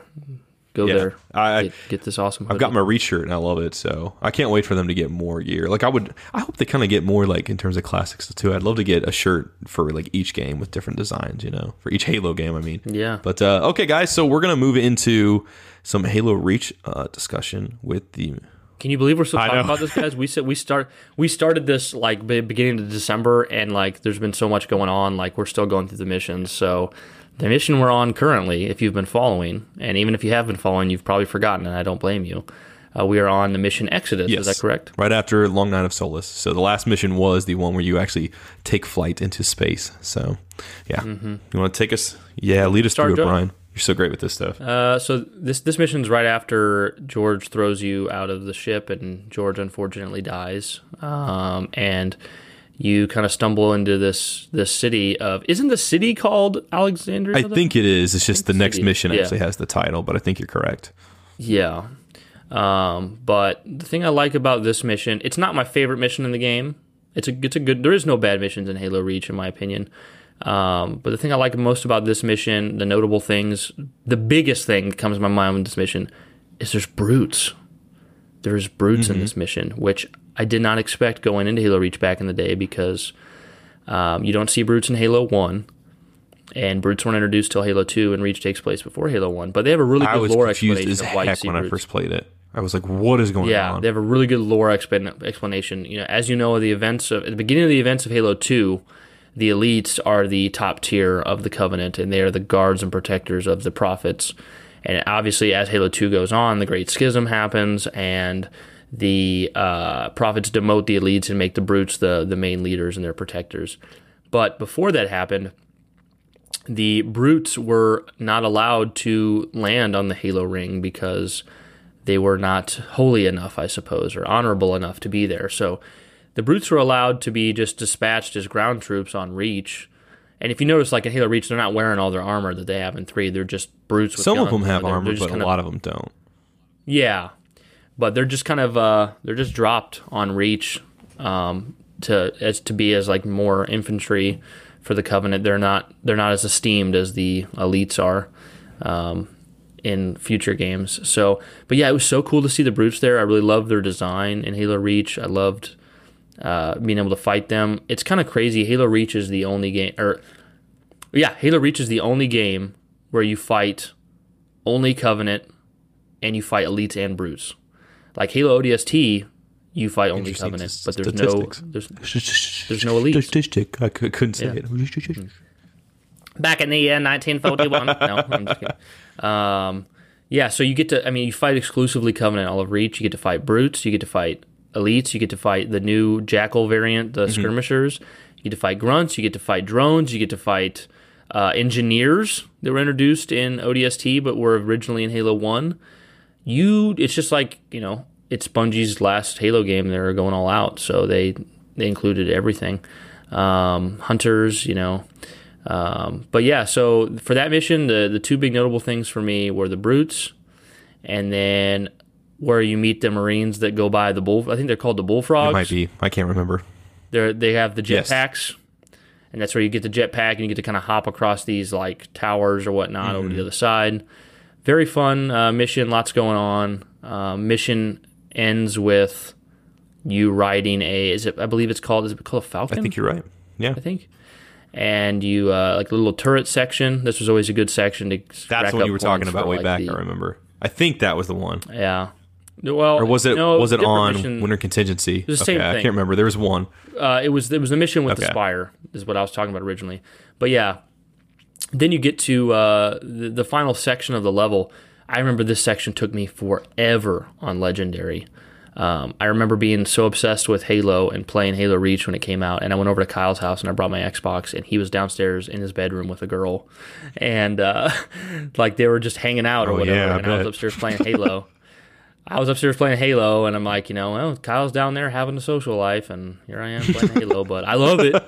Uh, so I was playing this mission on Legendary, and it took me forever, the end of this mission, because the very end of this mission, there's like a Wraith, tons of brutes, uh, brute chieftains, brutes with uh, fuel rod guns, hammer. You know, the very you, you remember the very end of this mission well, Josh. It's you have to like it. The mission ends by you like pushing a control panel button. I think, um, but yeah, I spent a lot of time there. Um, I always it's fun holding yourself up in in the in the room there and trying to take out all those. It was tough and- for me. Yeah, it was tough for me. yeah, uh, it was a it's a gr- it's a good mission. Um, I think my biggest complaint with the mission, in a typical Brian and Josh fashion, is the aesthetic. I don't like the Oh, aesthetic okay. I of was this gonna mission say at all. this so far was it's very it's very drear, dreary and gritty, and then all the colors are white and green. That's fair. Not a fan of it. overall. But yeah, good I uh, that's my favorite mission so far. Replaying through it in the MCC, um, I had Hmm. fun doing it. I remember the first time I played it, really liking it, just because you're on your own. It gave me Master Chief vibes in that sense. So it was nice to get kind of separated, but not for long, because the next mission you're back. You know, you're kind of sort more sort of back with everyone and stuff like that. But yeah, it was really cool. Uh, I liked the sort of verticality that some of the missions had. You going up, you know. Uh, stairs and stuff like that. And then you got Marines with you and uh, just trying to protect the civilians and stuff like that. And it was fun. I had a lot of fun playing it. Uh, I died a, a ton. I had one point, Brian, where like I probably got a half hour's worth of progress in past a checkpoint and I died and it took me all the way back a half hour. Were you in heroic? And then the next time I get through that, the next time I, I start up again at that checkpoint, five, ten minutes in, checkpoint. I was like, wow, thanks. Yeah, there was complaints when Halo Reach originally launched back in 2010 about the checkpoint system. Not Yeah, I don't know if that's more or less a Reach thing or if it's always just a Halo thing. I feel like I've had that in other Halo games, but I could be wrong. You of all people Mm. I think I remember more. it being pretty sure I remember it being a specific heavier issue Okay. to reach. The checkpoints were just all because you could get a checkpoint one minute after another Yeah. checkpoint, and then other times you play for 25 minutes Yep. and you don't get one, no, absolutely. which is really really unfortunate on legendary. That's why like I remember there was techniques when I played legendary. There was techniques to get yourself a checkpoint. So that you could, because like you'd be like, oh, if you just could do this, get a checkpoint. That way, if you risk it and die, you can, you'll know you'll be able to come back.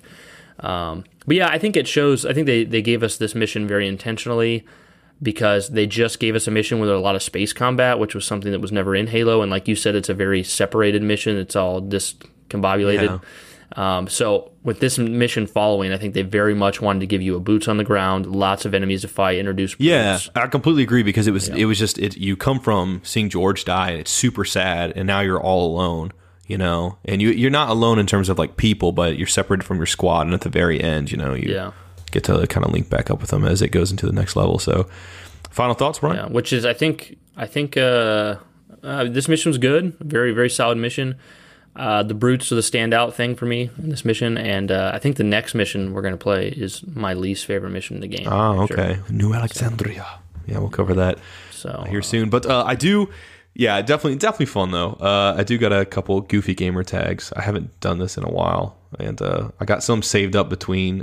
These are mostly from Halo Five, but uh, a little from from MCC as well. So the first one is Weekday Dad, just spelled what yeah, weekday dad? The Weekday Dad. I just it's spelled correctly too. That's what I love about it. No ones or numbers Respect. or it's just it's got a space. Just Weekday Dad. Respect, but I know what I'm wondering is what the hell does he do on the weekends? I That'd be don't crazy. know. I love that though. Then next we have in lowercase assault in all caps bananas. So we got assault bananas. Assault bananas. Hmm. Assault these bananas. Okay.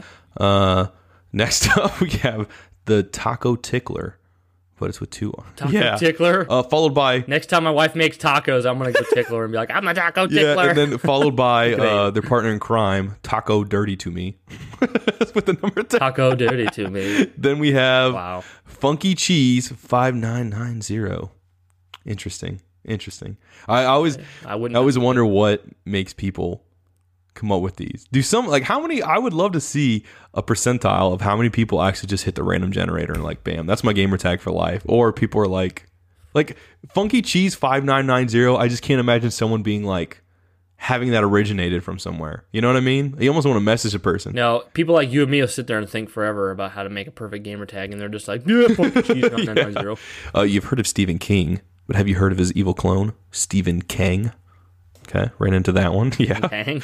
Then we have uh, an office reference, big tuna. But the most, Big bi- the tuna. biggest takeaway to me that cracked me up was that the service tag in all caps was tuna. So yeah. Tuna. Yeah. Uh, then we have Fuck. brag on, my lord. Made me just picture Bran from Game of Thrones trying to play Halo. oh, really? Made me think of uh, the dude from the end of Shrek 3, Shrek uh, 1. Yeah. Three! Pick number three, my lord.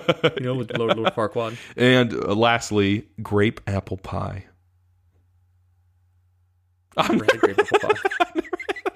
I tried. I sat there and racked my it- brain. I was like, "Is that even a thing?" Is it mixed together, or is it like apple pie with grapes on top? I don't know, but it was. It probably wouldn't be bad, I think. I mean, it sounds good. You know what my fa- I I don't know if I want to tag him or not in this or not, but because but I read a Twitter name th- this week. Please. somebody comment on the Sacred Icon Halo Please tell Twitter, and I laughed so hard that I had to share it with Josh. I just I open um, oh a new notification from Twitter. I open it up and it says 7K ass destruction like your tweet. I'll say it again, us.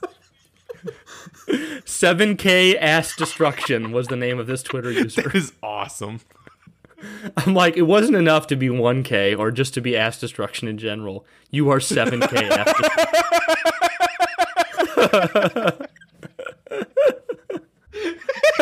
destruction. Uh, that's my favorite Twitter That's so far. Yeah, that's amazing. We should have those two on the podcast. that's awesome. Oh man, I, I don't know. Do we want to set a precedent of someone being on the podcast because they named themselves 7K ass It's- destruction? I think it's amazing. I, I think it's amazing. It's, it's nice. I say with tears in my eyes. Where we at next, Josh? Uh, we're gonna go into uh, some questions we got uh, Do you want me to read that? Absolutely, absolutely. Why don't you take it away from here? So we got we got an email from a fan of the show. Th- this person has emailed us once before. I believe we, we read their email on the show Mm-hmm. Yes, we prior, did. didn't we? It was quite a few, at least probably ten plus Mm-hmm. episodes ago. Um, but it is from our friend Asher, and Asher says, "Halo, Halo, Sacred Icon Halo. It's great to write you guys again." That, don't you like that, Josh? You came up with that. Actually, uh, It's, credit credit goes imitation's to the sincerest form. of credit goes to our friend Erwin for that suggestion. So, but yes, I'm the one who, Oh, really? started it on the show. Very nice. Can't take full credit. Continue, Brian. Asher says, To begin with, I really have to thank you for replying to my email. I was high key not expecting an email in return, so at the end I ended up being way more happy than I could make you guys. I wasn't sure if I should write the mail since I wasn't on Twitter when you posted about Forward Unto Dawn, but guessed I enjoyed the podcast so much anyways, so it's worth it. I don't know if I said this in my last post, but Sacred Icon Halo podcast has been my go to whenever I needed to be hyped about Halo again. There is not a single episode that didn't get me back into Halo hype after the month long ongoing exam preparation at hand. Usually, I was determined to listen to the episodes serially, but then I saw the latest episode, and being the extensive media nerd I've become, I couldn't wait to listen to it, so I did. The first and only time I watched Forward Unto Dawn was in 2019, more than half a decade after finding out about its existence. Back then, a kid my age wouldn't have had much internet access, and most popular reviews for the movie was pretty discouraging. But last year I was like, oh, all right, I guess I could watch that. I was so glad I made the choice, and also perhaps at the right age. I agree with all the points, subjective as well as objective, you stated about the movie slash web series. In fact, I agreed so much I was vocalizing my remarks to the air. It was a delightful episode, and I had quite some laughs, like I always do listening to your podcast. I haven't watched many movies before, so there wasn't anything I could compare Forward Unto Dawn to, but I was watching it at night, and I think I am emo at night. And there was something very relatable with the uncertain, unwilling character of Lasky. I bet there are hundreds of movies portraying a character like him, structurally similarly, structurally similar with the setting progression. But at the time, the movie really clicked with me, and as it was mentioned in the podcast, I really loved the slow build up to the climax. The scene they secretively watched the first person recording of a Spartan, and of course, the scene all the kids were waiting for, and pretty much every memorable scene you guys had mentioned. It was so good to hear so many relatively positive comments for this low budget movie that I hadn't found elsewhere. Sacred Icon Halo does a great job in making everybody feel like a part of the franchise. So thank you so much for doing this episode and carrying on with the podcast and the Halo hype. Signed Asher. Okay, let me go get my Kleenex, Josh, so I can Damn, cry. that is quick. super cool, man. Thank you so much, That is- Asher. wow. I mean, just just an email like that, dude, makes it all worth it. I can't, means- such such kind words. That means so much. And you know what, dude? The whole emo at night thing, we've all been there. We've all had those moments. And, Yeah, Uh, we get it's, it. it's nice to have. It's nice to have Halo kind of slip in there and kind of save the day a little and stuff like that too. So and I love I love the thing that I, I I love feeling like confirmed by this is that Josh you've I don't want to make this about me so I, it's it's obviously us but like you've always said to me over the years you're like Brian you're the Halo hype man and like Justin said like Brian you're the Halo hype man Yeah. and like I remember talking to a friend that I hadn't talked to in 10 years on Facebook about video games and he's like man when the way you talk about video games it just gets me hyped and I think that's what happens when you and I talk on this podcast, Josh. Is it just brings all this hype, and that our tagline for the show. Well, we have two. We have our, our like motto, and then we have our tagline. I don't know which was which, but we have pure enth- pure enthusiasm for the Halo universe, which is genuinely what we come here to bring, and then obviously keep it sacred. Um, but that is what we try to do here. Is like we're enthusiastic about this universe, and and man, it's just so great to hear from people like Asher who enjoy what we're doing. I thank you. So yeah, dude, you had so many nice things to say. Uh, I felt the same way about Forward Unto Dawn the first time I saw it. Uh, I didn't really have any expectations, kind of. I did and I didn't, but uh, I was kind of disappointed by it. Yet I liked it at the same time. And then when I watched it, when when Brian and I did a rewatch recently, I was like, "This is super good," and I can honestly say I love it now. And that might sound I might sound incredibly biased because here we are doing a Halo show, but I can admit there's things I don't like. I'll be the first one to tell you there's you know things I don't like in the, the Halo universe and stuff and, and whatnot. But I, I genuinely liked that movie and it was fun and I got a lot more insight just discussing it out loud with Brian. Uh, just kind of prodding one another's thoughts and stuff for it. So, but thank you so much, dude, for writing in. That's so cool. Uh, your name is amazing. By the way, uh, I loved when we heard from you last time. Hearing from you again is super cool. Uh, I might name my son Asher. We need. I'm serious. I'm actually serious. I'm actually Oh, serious. I might by actually way, do that's that. Badass. Asher's a badass name, dude. It just sounds like it carries like a very. And I'll be like, and reputable- I'll tell my son when he's when he's old enough to understand. I'll be like, you know what, son? You're named after a really kind guy that listened to our podcast and emailed us. That'll be cool. Very wholesome moment. It'll be like the more you know. you know, doo doo doo doo doo. Uh, but I have Josh, the Flintstones kids I'm theme gonna- song in my head, which was also designed, uh, made by Marty O'Donnell. Interesting. A little bit of trivia right there. yes, it was. Uh, yes, but thank you so much, Asher. I just have to say again, real quick, dude. I get it, uh, and we've all been there, and it's so cool. Like I, there's been plenty of nights I played Halo. I think Brian and I may actually start playing Halo Wars soon, which I usually do in the Mm-hmm. evening because I work uh, nights. I started uh, yesterday. Yeah. So Brian's, need to get on Brian's it. off to the races. Need to get up on it. Brian's like finishing this fight. I'm like, I haven't even started. Yeah. Well, Josh has never played Halo Wars one or two, so it's going to be really cool to hear his opinion. I've played them. I've played one several times. Two have played Yeah, once. very excited for that. But thank you again, Asher, so much. But I'm going to tie. We're, we we got another question here, but just to get it out of the way, I'm going to tie a business thing into this as well because it makes sense. Uh, we have our first. Because you know we have uh, a couple tiers on our Patreon, uh, and we have a supporter who's in a tier where now he can ask a question every week and have an answer on the show. So um, if you guys are interested in supporting us uh, any which way monetarily, we are at patreon.com slash sacred icon halo. Got a couple tiers there for you. But um, our big dog subscriber here at the maximum tier supporting us, making sure there's food on the table. We're able to eat this week because of Abu. What up? What up, Abu? We uh My boo. we don't know. We wouldn't. Abu's my boo. We wouldn't be able to do this without you, Abu. I was starving, and then you came in with that pa- patron support, and now I am full. My stomach is full. Josh, I was just waiting to see if you're gonna take that, dude. Josh, we we're able to get you that medication you need. now. Oh, yeah, what kind of medication is that, Brian? I don't know. Tell me what it's for. Uh, I don't. I got, I got nothing. some kind of laxative. I think some kind of laxative, some, right? kind of laxative. You know what? You're right. You figured it out. It's it's out there now. No, Josh doesn't actually have that problem, but we are able to eat. Maybe maybe in 40 years. Abu's maybe question. 40 years, then I'll then I'll, I'll I'll definitely need so much Patreon support so I can afford those that medicine. Gonna need to get on that Miralax sponsorship. uh, question from Abu. Really good question, dude. Do you guys think that both Fireteam Raven and the new Nerf guns are strategies to bring more young people to the Halo universe? Or are they aimed to us, grown up people, that will enjoy some new experience for the universe we are all in love with? He said he personally thinks it's both, but mostly aimed at newcomers, kids that will grow inside a Halo ecosystem. Um, okay, I'll start, Josh. That's cool. Absolutely. Here's what I think Halo is the perfect type of universe to capture both audiences, much in the same way Star Wars is. I think that's why Halo often gets cited as like the Star Wars of video games because Star Wars can appeal to children and adults the same, and I think Halo's the same way. Um, Halo's been mostly largely rated M over the course of its time, but it's it's been for like you know some violence and like maybe like jackass here or damn here, you know, nothing too bad. Um, for some context, and I'm not saying this is, you know, the best thing ever, but I've been to, I used to go to a church where the kids, when they had like a fun time, like they had their like fun time at church, they they actually had a copy of Halo 3 there for kids to play.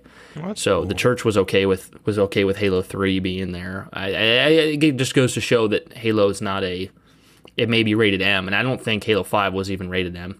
But it's it's very a very accessible series. It's there's nothing inappropriate there. Um, so I think they are. I think Microsoft and, and 343 Industries. I think they know what kind of market they have for Halo, and things like Fireteam Raven and Nerf guns and Mega Construx are going to appeal to kids uh, a lot.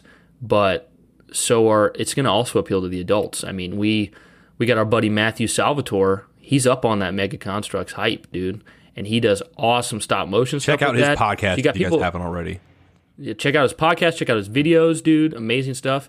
And um, like he's someone who's out there buying those sets, and you know it's really a hobby, a passion for him. and these sets aren't cheap. You know, the big sets. So you you got your people like Matt buying them, and then you got parents who are buying them for their kids. So I think it's a great crossover market. Um, Nerf guns, I, I feel like is is probably more kids than adults, but it's definitely adults as well. Josh and I just said we would totally play with that stuff. So, Oh yeah. uh, Fire Team Raven. Fire Team Raven is uh, once again. I just I sound like a broken record here, I guess, but you know I was about to say it might be more of a kid thing because if you go somewhere like Dave and Buster's or like a, a arcade place, but adults go to that stuff too, man. Halo's just a great IP for targeting both markets. Um, so I think uh, I think I completely agree with you, Abu. I think it's both. Um, I think they're doing, but if I was going to err on one side, I would say 343 is doing more to bring in a younger audience purposefully than Bungie did.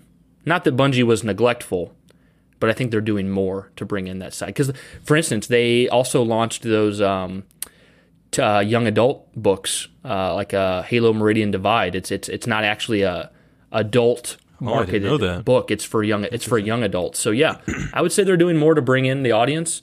And you know, Halo Five is rated teen. And honest, honestly, I I wouldn't be upset at all if Halo Infinite was rated teen. There's no reason why it, it- you know unless it made the game suffer somehow. But I don't see why it would. I don't feel like any of Halo 5's problems were with it being rated. I've never heard anyone So- complain about stuff regarding things that would Yeah, be applicable. Halo's for rating, everyone. So it, with Halo. Halo's for everyone, man. Yeah. What do you think, Joe? Uh, well, definitely good question. I covered no, no, no. It's definitely a good question. I just, I don't know. I feel like kind of more or less what Brian touched upon that Halo is just kind of accessible to every different form of media. So, I mean, they probably, I feel like. Maybe not, but I almost feel like they could maybe have a sort of uh, a checklist of things that they could do, and they're like, oh, you know, we want to get Halo in a Dave and Buster's, or like, let's get it in a cinema. Well, let's let's put Fireteam Raven in there, so people are like, they're in a cinema going to see a movie, they think Halo. You got kids who, you know, they're getting ready to build up this hype train for Halo Infinite. You want to bring in new people, and you got that whole uh, Fortnite group. You know, you, you got the PUBG group and Overwatch and all that stuff. You got a, a very young audience that plays a lot of those. And I I left out the that uh, the parents who want to share Halo with their kids. Like I would love to get a Mega Construx Pelican and build it with my son if I Absolutely. had a, if I had a kid. Absolutely. I mean, be that's so stuff. cool. You know, even though I don't, I don't buy any of those. And you know, I don't buy any like Star Wars stuff either, particularly in, in that, in particular, in that regard. So, I mean, it's it's honestly nothing against Halo, but if I did, I would definitely buy those. They look awesome. They look fun. They do. And I know it's it's just like in Dungeons and Dragons. Actually, I think just saying it on the show now, I think I want to buy that when I Yeah. have kids. Like I, I would too, so man. cool. Absolutely. I mean, it's like uh, for people with Dungeons and Dragons painting miniatures. It's you know a lot of people get just as much out of building Lego sets or these mega construx and, and stuff like that. It's like I would love to get Matthews. I need to just ask him sometime. Like, is it kind of relaxing? You know, just messing around with that stuff, putting it together. I'm, sure, sure, it is. yeah. So yeah. I remember playing with Legos as a kid, and that was so relaxing. Uh, until I stepped on one, uh, it was the same for me. oh, that's not Yeah, relaxing at all. ultimate security system right there, ladies and gentlemen. Don't Yep. mess with Legos. Josh, you ready for a question? Absolutely, but thank you, Abu. Thank you so much, buddy. Yeah, dude. Abu, you, you seriously your support us so much, dude. I can't. I think I think in the in the Patreon tier, I say something like your your support blows us away or something like that. Like we, we can't believe. Yeah, you know what? To go with what Brian said earlier, you know, it's like it's like I get a a, a big uh, a plate and it's got pizza on it and stuff like that, and it could be just generic, you know, frozen pizza, but then suddenly it's like, bam, patron tier, Abu, you know, and it's like this is like freshly made pizza by uh, a man in Sicily, you know, or something like that, and with with, with, man in- a man with, with a great accent, and it's just like it's so the seasoning. ah, It's just the the, the pepperoni. Ooh, yeah. Thanks so All right, much, buddy. Josh. Moving on, Brian. Take us. Here's what I posted this week. I was surprised. Uh, what's cool is I don't think people really talk about this, so I think that's why the post got so much attention. I wrote Halo 2 multiplayer map pack released July 5th, 2005. This collection featured nine new maps and a series of videos, such as the famous Another Day at the Beach cutscene. For only $20, you got a sizable increase in content on its own disc. Did you enjoy the Halo 2 multiplayer map pack? I sure did, Josh. What do you think? Did you own a copy? Yeah, I actually have to say, uh, I got a bit of a side story here. This was a big deal for my group uh, back in high school with this coming out because none of us had Xbox Live, but we still knew of it. Um, I kind of spearheaded that thing at the time. I had a pre-ordered GameStop, and it was just me because you know you you could actually copy it. You could I could literally take the disc many times. many you times wanted. you wanted. I could put it in Brian's Xbox. You could copy it without buying it. It was just awesome that way. And I didn't know it was going to have the another day at the beach cutscene or anything like that, but it was just it was it was a uh, it was some some candy, it was some icing on the uh, on the top, you know, it really was, and it was fantastic. Put you back in the world of Halo, and just having those maps. Like I went over to my friend Nate's house uh, with a couple other guys, and we played. I remember like turf. We played um, some of the other maps, most notably turf. And even though it was just like four of us, you know, uh, we're kind of missing that that Xbox Live experience. It was an amazing time uh, for new content. Great maps: Turf, Relic, Terminal, oh, Warlock. Um, Terminal. Oh, one of my favorite one of my favorite maps in all of Halo, Sanctuary. Yeah. Sanctuary. There's a reason why that gets like like that's in Halo Five even. You know, like, and in Halo, I think yeah, uh, Ricochet and. Map. Is it Halo? No, Halo Two Anniversary. It's in there, but I think Halo yeah, Four. It has it. It's yeah, okay, that's right. I couldn't. I couldn't remember. It's it's been in a couple. I feel like, but yeah, super good. Terminal is my favorite. One of my favorite maps. Terminal is so cool to get hit by that train all the time. um, all the time. Or uh, one of the things that I really loved about this collection, I rewatched the videos that were included so many times as a kid. Um, the Another Day at the Beach was uh, a cutscene with ODSTs that takes place like early on in Halo 2. It was actually it's actually like part of the game. It just got the cutscene got cut. Um, really cool cutscene came on that disc. Uh, if, for those of you that don't know, when Halo 2 Anniversary came out and all those cutscenes were redone in blur cutscenes, they actually redid this extra cutscene as well. You can find it either like on the YouTube or through the Halo Channel app. It's called Another Day mm-hmm. at the mm-hmm. Beach. Very cool. One of my favorites in all um, Halo. It's so good. And then um, there's also the like original E3 showcase of Halo Combat Evolved on that disc, where you actually get to see Master Chief wield, wield an energy sword in Halo One, which never actually mm-hmm. made it to the game, which is really cool. I watched that over and over again. Um, it's got this uh, sound test with the grunt and a hunter, where the hunter, like the grunt's like, uh, you know, uh, he's like, uh, speaker over there, over speaker here. over here. Yeah. And then at the end, when it he gets done, the hunter just goes, and it like covers the whole room. It's really kind of cool. Um, can't remember what other videos. I, well, I was gonna say I I don't think it was on the disc, but I do think around that time online well, there was a making of that was about 20, 25 minutes. I think it was. It might have been making of those maps, but it was very yeah. similar to their making but of Halo. Great 2. collection for twenty bucks. You got this really cool case with this new cover art. It's got Spartan will uh, red Spartan uh, wielding two SMGs in front of the map relic. Uh, it's awesome. Yeah, love it. Not enough good uh, things. Response, so many good things to say about it. I couldn't. Yeah, I own a copy sealed. One day we'll probably do an episode just talking about the multiplayer map pack. Man, I cool love it. Yeah, huge deal at one point in time for me. So. First response I have is from Luminous at Luminous2572. Nice. Even though I bought the DLC through Xbox Live, I had to own this. The extras were worth it alone. I still have two copies. I have had to reinstall the DLC on other Xbox consoles, my 360 and my original Xbox. This will still let you do that right now. Like me and Josh were talking about, you could take this disc to as many Xboxes as you wanted, Xbox original or 360, and download all the maps. And it still works today if you have a 360 or a. Yeah, it goes without saying my multiplayer map pack disc got around.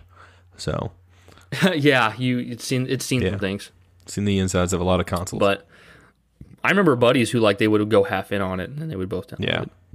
But it's just cool. It's it's a part of Halo history. That's why I want to own a copy just to yeah, have it. Absolutely. The cover, like you said, Brian, fantastic cover. Like even there, there's covers. there's covers of full games. It extended the life of it Halo did, 2. but there's covers of games that just full games that don't look as cool as a, a map pack. No, not even close. Cover. Oh, it was just so cool. It made me want to play CTF right away. And then Terminal's one of my favorite, yeah. if not my favorite, uh, one flag CTF map. We're doing that at the oh, LAN party. Please, yes, we have to. That and Ricochet for sure. Uh, oh, I love Ricochet. It's next good. response is from Justin. Gross Grosjean. I'm probably mispronouncing that. Gross, I'm, i apologize. He is at Justin Gross, Grosjean. Um, I loved it and I still have it. I would buy another hard disk for Infinite if it came with a new booklet or incentive. I miss hard copies. Oh, you are speaking the truth, man. I miss hard copies so much. We've been over this before on the show. Josh and I used to be very, very adamant about having the hard copy, physical copy, but basically the industry beat us over the head with the fact that that way of life was dying. There was no instruction booklets. Games came with giant 10, 20, 30 gig patches, and we eventually just went digital.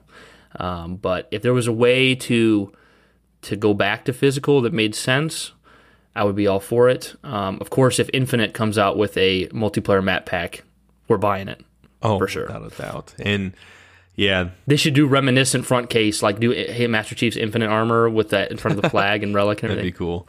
So nostalgic. Uh, yeah, that was actually the sole reason why I went from physical games to digital, and it started on this console generation. So I bought, like Brian said before, uh, we bought. We went to Walmart to buy Shadow of Mordor uh, on the eve of my birthday. So we bought that physically, and it wasn't long. It was probably within a year after that that I was like, "Wow, I really see the pre-downloads and all this kind of stuff." I was like, "I, Yeah, they've just made it. I mean, it's it's way more I said accessible, something and to I my like brother. it, but it's still." I said something to my brother that made me feel like an idiot, and he was so right. Though I said this to Creighton I miss Creighton. I, always miss Creighton though. when I when I was thinking about going digital, I'm like, I'm like, I told Creighton, I'm like, if you get your games physically, because I was, I, I was, I just went digital, so I was trying to make a case for physically, and I said, to Creighton, I'm like, if you get, if you get your games physical, what's the point? You're gonna die, and they're just gonna leave them behind anyways. And Creighton's like, when you die, you're gonna leave your digital games behind too. I'm like, oh, okay, yeah, that's a good point. Like, either way, we're gonna die eventually, so it doesn't really matter if you get a physical or digital copy. It's cool to have a collection, and I have a collection myself of some stuff, but uh, I mean, nothing like I always love seeing the collections that people have, you know. But man, it's just I, the older I've gotten, the more I've gotten into like Marie Kondo or, or whatever minimalist stuff. So I'm like not as definitely not as as big on having mass collections of stuff. I like minimalizing. So what really matters is the experience of playing. the yeah, game. absolutely. Next uh, response is from Jordan Shipley. Our dude Jordan. What up, Jordan? He says, Holy crap, totally forgot about this. I'm all for paying for additional quality content after a game's release. Still like the idea of adding something like a Spartan Ops well after Infinite's release to fill in some holes leading up to Infinite. So he's talking about like some maybe we get like a Spartan Ops type campaign that like fills in some of the things that happened before Infinite, after 5 before Infinite as a DLC. I would pay Oh, for that I would do it too. I would absolutely do it. It'd be amazing. We've never had campaign DLC unless you refer to the Flood campaign DLC for Halo Wars 2. We've never actually had main Where does story that take place? I would almost say Halo 3 ODST was, but it more was like a full fledged game. But I feel differently, but respectfully. Totally. well, like it's it's like an expansion Yeah. to you, right? No, I think that's fair. I'm just saying that they they marketed it and sold it. As Oh yeah, game. definitely. Yeah. Yeah, But even sure. then, yeah, I totally totally respect your opinion. And dude, I was gonna ask you just while you mentioned that, when does the Awakening the Nightmare DLC like take place chronologically? Like when I do get to, to the point where I'm playing Halo Wars 2, where do I play oh. that in the timeline? After Halo 5 Okay. So like should I play that takes place after Halo Wars 2. and- Halo Wars 2 takes place after Halo 5, and so Okay, so I would play that last at the back at the bookend of my Halo 2, Yeah. Wars 2 experience. Okay, okay. But now it's been a while. It's been a and I've actually while. never been a while. We made it again. Oh, that was that last Uh, one. we we got we got we got. It's been a while, and we got. It Uh, would be cool. I thought it was cool, and it was cool. I always feel that way when I'm about to sing that and then afterward too, so go you know, it goes without saying. Man, it would be so cool if one of these episodes we could have Major Nelson on the episode saying that. oh my god! Say it, Major Nelson. Say it. I thought it would be cool, and it was cool. yeah, Steve like Steve Downs and Major Nelson both offer to be on the show, and we choose Major Nelson. Ooh, da, da, da, da, da, da, da. That'd be that'd be Yeah. something. or we could get we could get Steve Downs to say, "I thought it'd be cool, and it was cool," and we could get Major Nelson to say, "Sir." please sing this You know what I want? I want to get Steve Downs on the show and say, "What are you doing, Chief?" Letting the Covenant know we're here. letting the covenant know we're here. Uh, negative infinity. I haven't told the covenant we've arrived yet. Positive infinity. Um, next uh, response is from our buddy Cole. Cole Dre- Dreyer or Yep. Dreyer. I think it's yeah, Cole's great. Um, Cole's awesome. Lots of uh, interaction in the uh, the Discord, which I'm going to pitch that now. That'll take some time off the end here, uh, guys. We would love to talk to you in the Discord. We uh, are starting to get more and more people in there. Love to have an ongoing conversation with you guys about um, all things Halo, but also movies, anything you want to talk about. If you want to talk about, you know, the the plumbing you did in your bathroom last week, we'll talk about it. Absolutely. Brian was just in there talking to some people about Kingdom Hearts and stuff like that. It was very, very Yeah. cool. So Um, but uh, Buddy Cole says, I really love the additions. It was such a nice bump of maps that made the variety feel very full, which I think helped keep the multiplayer feel fresh and exciting for the next two years before Halo 3. And of course, getting another day at the beach was excellent. It's icing on the cake without a doubt. And I mean, this is some this would another day at the beach is like bubble gum that has flavor that doesn't die out after like 15 seconds. Mm. It just it like it was Damn. was that was beautiful. That was amazing. that was so good. Damn. Uh, nothing, no singing I, I do in the rest of this episode is, is going to be as good as that. Your singing is always Uh, I don't know. You, Brian, us should be. they should hear you off air. That was amazing. Okay. That was incredible. Let's just be real about this. Okay. We need you to do like the Gregorian chants on the Halo Infinite soundtrack. Dude, I can't wait till we officially do that Halo 2 anniversary documentary video where we can we can talk about the the, the cringy Oh, Gosh. everyone off trying to tune. Oh, You can tell like they played that stuff and they know it, but they haven't played it in a long time because it's so off. It's like, oh, it's like, Yeah, I- I- in my head, I'm like, uh, that's not how it goes. And I love uh, what's his name? Kevin what's Pereira? the dude from X Play? Kevin From Pereira. Attack He's the like, Show. he's like he's like it was a video game soundtrack and you buy it and you're listening and I'm listening to it in my car, totally not getting laid. I just laughed so hard when he said that. Um, but yeah, dude. So another day at the beach. I think if it was in the game, it would be in my top five cutscenes. I wish that I, wish in hindsight they had just put that in there, implemented it. It makes sense because it slows down It the does. pacing. It's unnecessary, but it's very cool. you're definitely right. Very cool. Um, next is from Mr. Toad at Please, Mr. Toad. I like that a lot. Please, Mr. Please, Mr. Toad. Please. This person plays Mario probably. Halo 2 is the holy grail of gaming. Yes, it is. It's my favorite game of all time. Thank you very much. It is a masterpiece. Yes, it really is. yes, even its enormous skill gap in button combos. Dude, button combos were such a cool thing, and I know I'm pretty positive it was not intentional to Halo 2, but they're there. Were you any good at using those, John? Uh, BXR, I wasn't too bad at. BRR was very hard for me. BXB was okay, but I like double shot. I could not. I could rarely pull off for the life of me. that's a, Super that's bouncing, one. which I wouldn't count as like a button combo, but I was I was decent at that on some of the maps. But BXR mostly, yeah.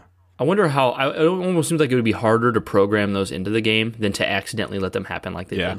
did. Yeah, absolutely. You know, it, it, it's was unintentional. they, didn't, they didn't. There wasn't Yeah. someone that was like, "They will never know. You can do it this way and kill them quicker." You just reminded me of another one of my favorite games. The dude from uh, the beginning of Fable, the original Fable.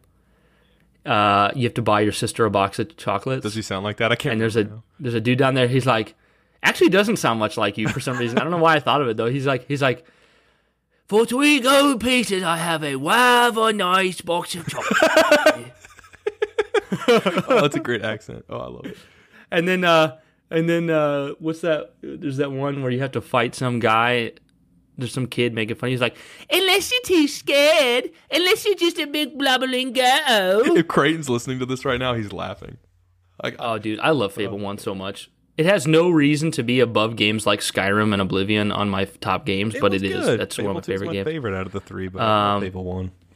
But yeah, the button combos were amazing in Halo 2. Um, I, I think it made for a, a type of competition that you don't really ever get, period, anymore, because that's just not something that Yeah, really exists in games. like the, the the interesting things about like I say Halo two and actually five. There's a thing in Halo five called spring jumps and like just all the little you know exploits makes it sound bad, but just for lack of a better word, the fact that everyone could use it made exactly. it balanced, so I mean these little like things that weren't intentionally programmed, but you can still utilize. Like that's that's cool. Really sets the the tone and sometimes sometimes with the competitive scene if that makes sense. Like these things They come didn't think of- it would yeah. be cool, but it was cool. Ah! Oh wait, it's like Pee Wee Herman. ah! He's in the one of the day. that was Sounded more like Barney from The Simpsons. hey Homer. crazy. Yeah, that was definitely. Yeah, it does. Wow. And then he just burps. Yeah.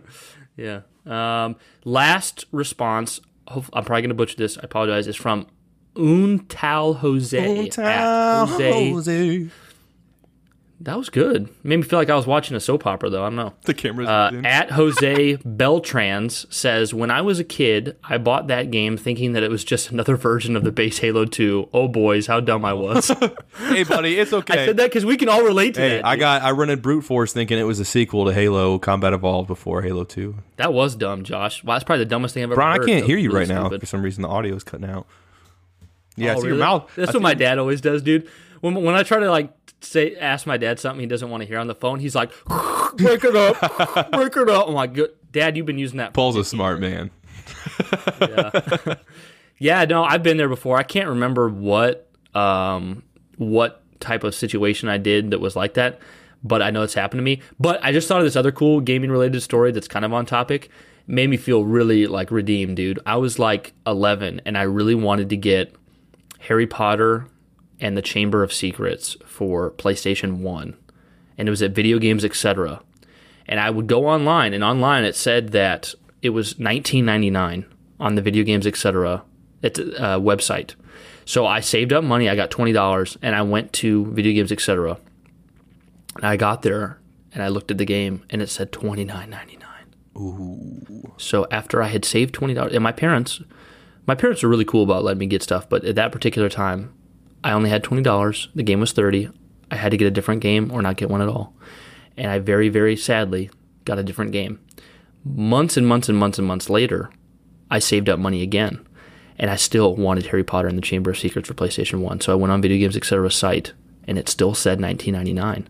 So I printed out the online ad and I took it into the store in case I encountered the same problem. I get in there, Harry Potter and the Chamber of Secrets still said 29.99.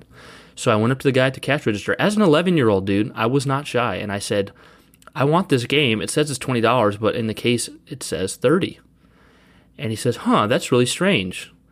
and he goes into the case and there's like 20 copies of Harry Potter and the Chamber of Secrets and the front copy was mislabeled 29.99 all the ones behind it said 19.99 so. I was right, and I got my copy of Harry Potter, and yep. I walked in there feeling like a straight boss. But the whole time to think that it had been like that for those swagger. months that had, you know, ah. yeah. So that means nobody bought it for months because no, everyone's probably like, I'm not paying thirty dollars for that game. I, we're, we're probably on Prisoner of Azkaban by then or something. Yeah. that game was old. Plus, everyone had a PS2 by then. Nobody wanted the PS1 version except me.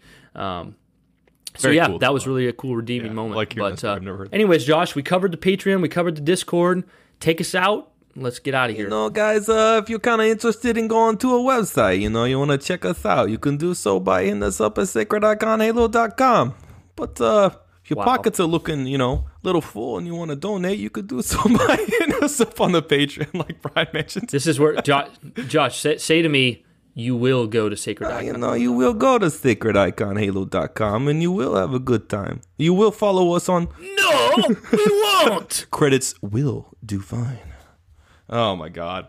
Uh, yes, if you're interested in hitting up Brian, uh, you can do so on Twitter at Brian's Bane. Chat him up. You can do so with me on Twitter at Jovial Joshy, where I'm always happy. Jovial Joshy. Jovial Joshy. For you. Beautiful Brian. Give me chills. All the hair. If you need to know how to make chili cheese dip, you just talk to your buddy Jovial Joshy. Talk to your buddy Jovial Joshy. Talk to your buddy Jovial Joshy. Get that chili cheese dip. Beautiful, baby. Boom. And if you want to hit us up on our main page, you can do so by following us at Sacred Icon Halo on Twitter, guys. Thank you so much for tuning into episode 21, where we talk all things Halo on the Sacred Icon Halo show. He's Brian. I'm Josh. Thanks so much, guys.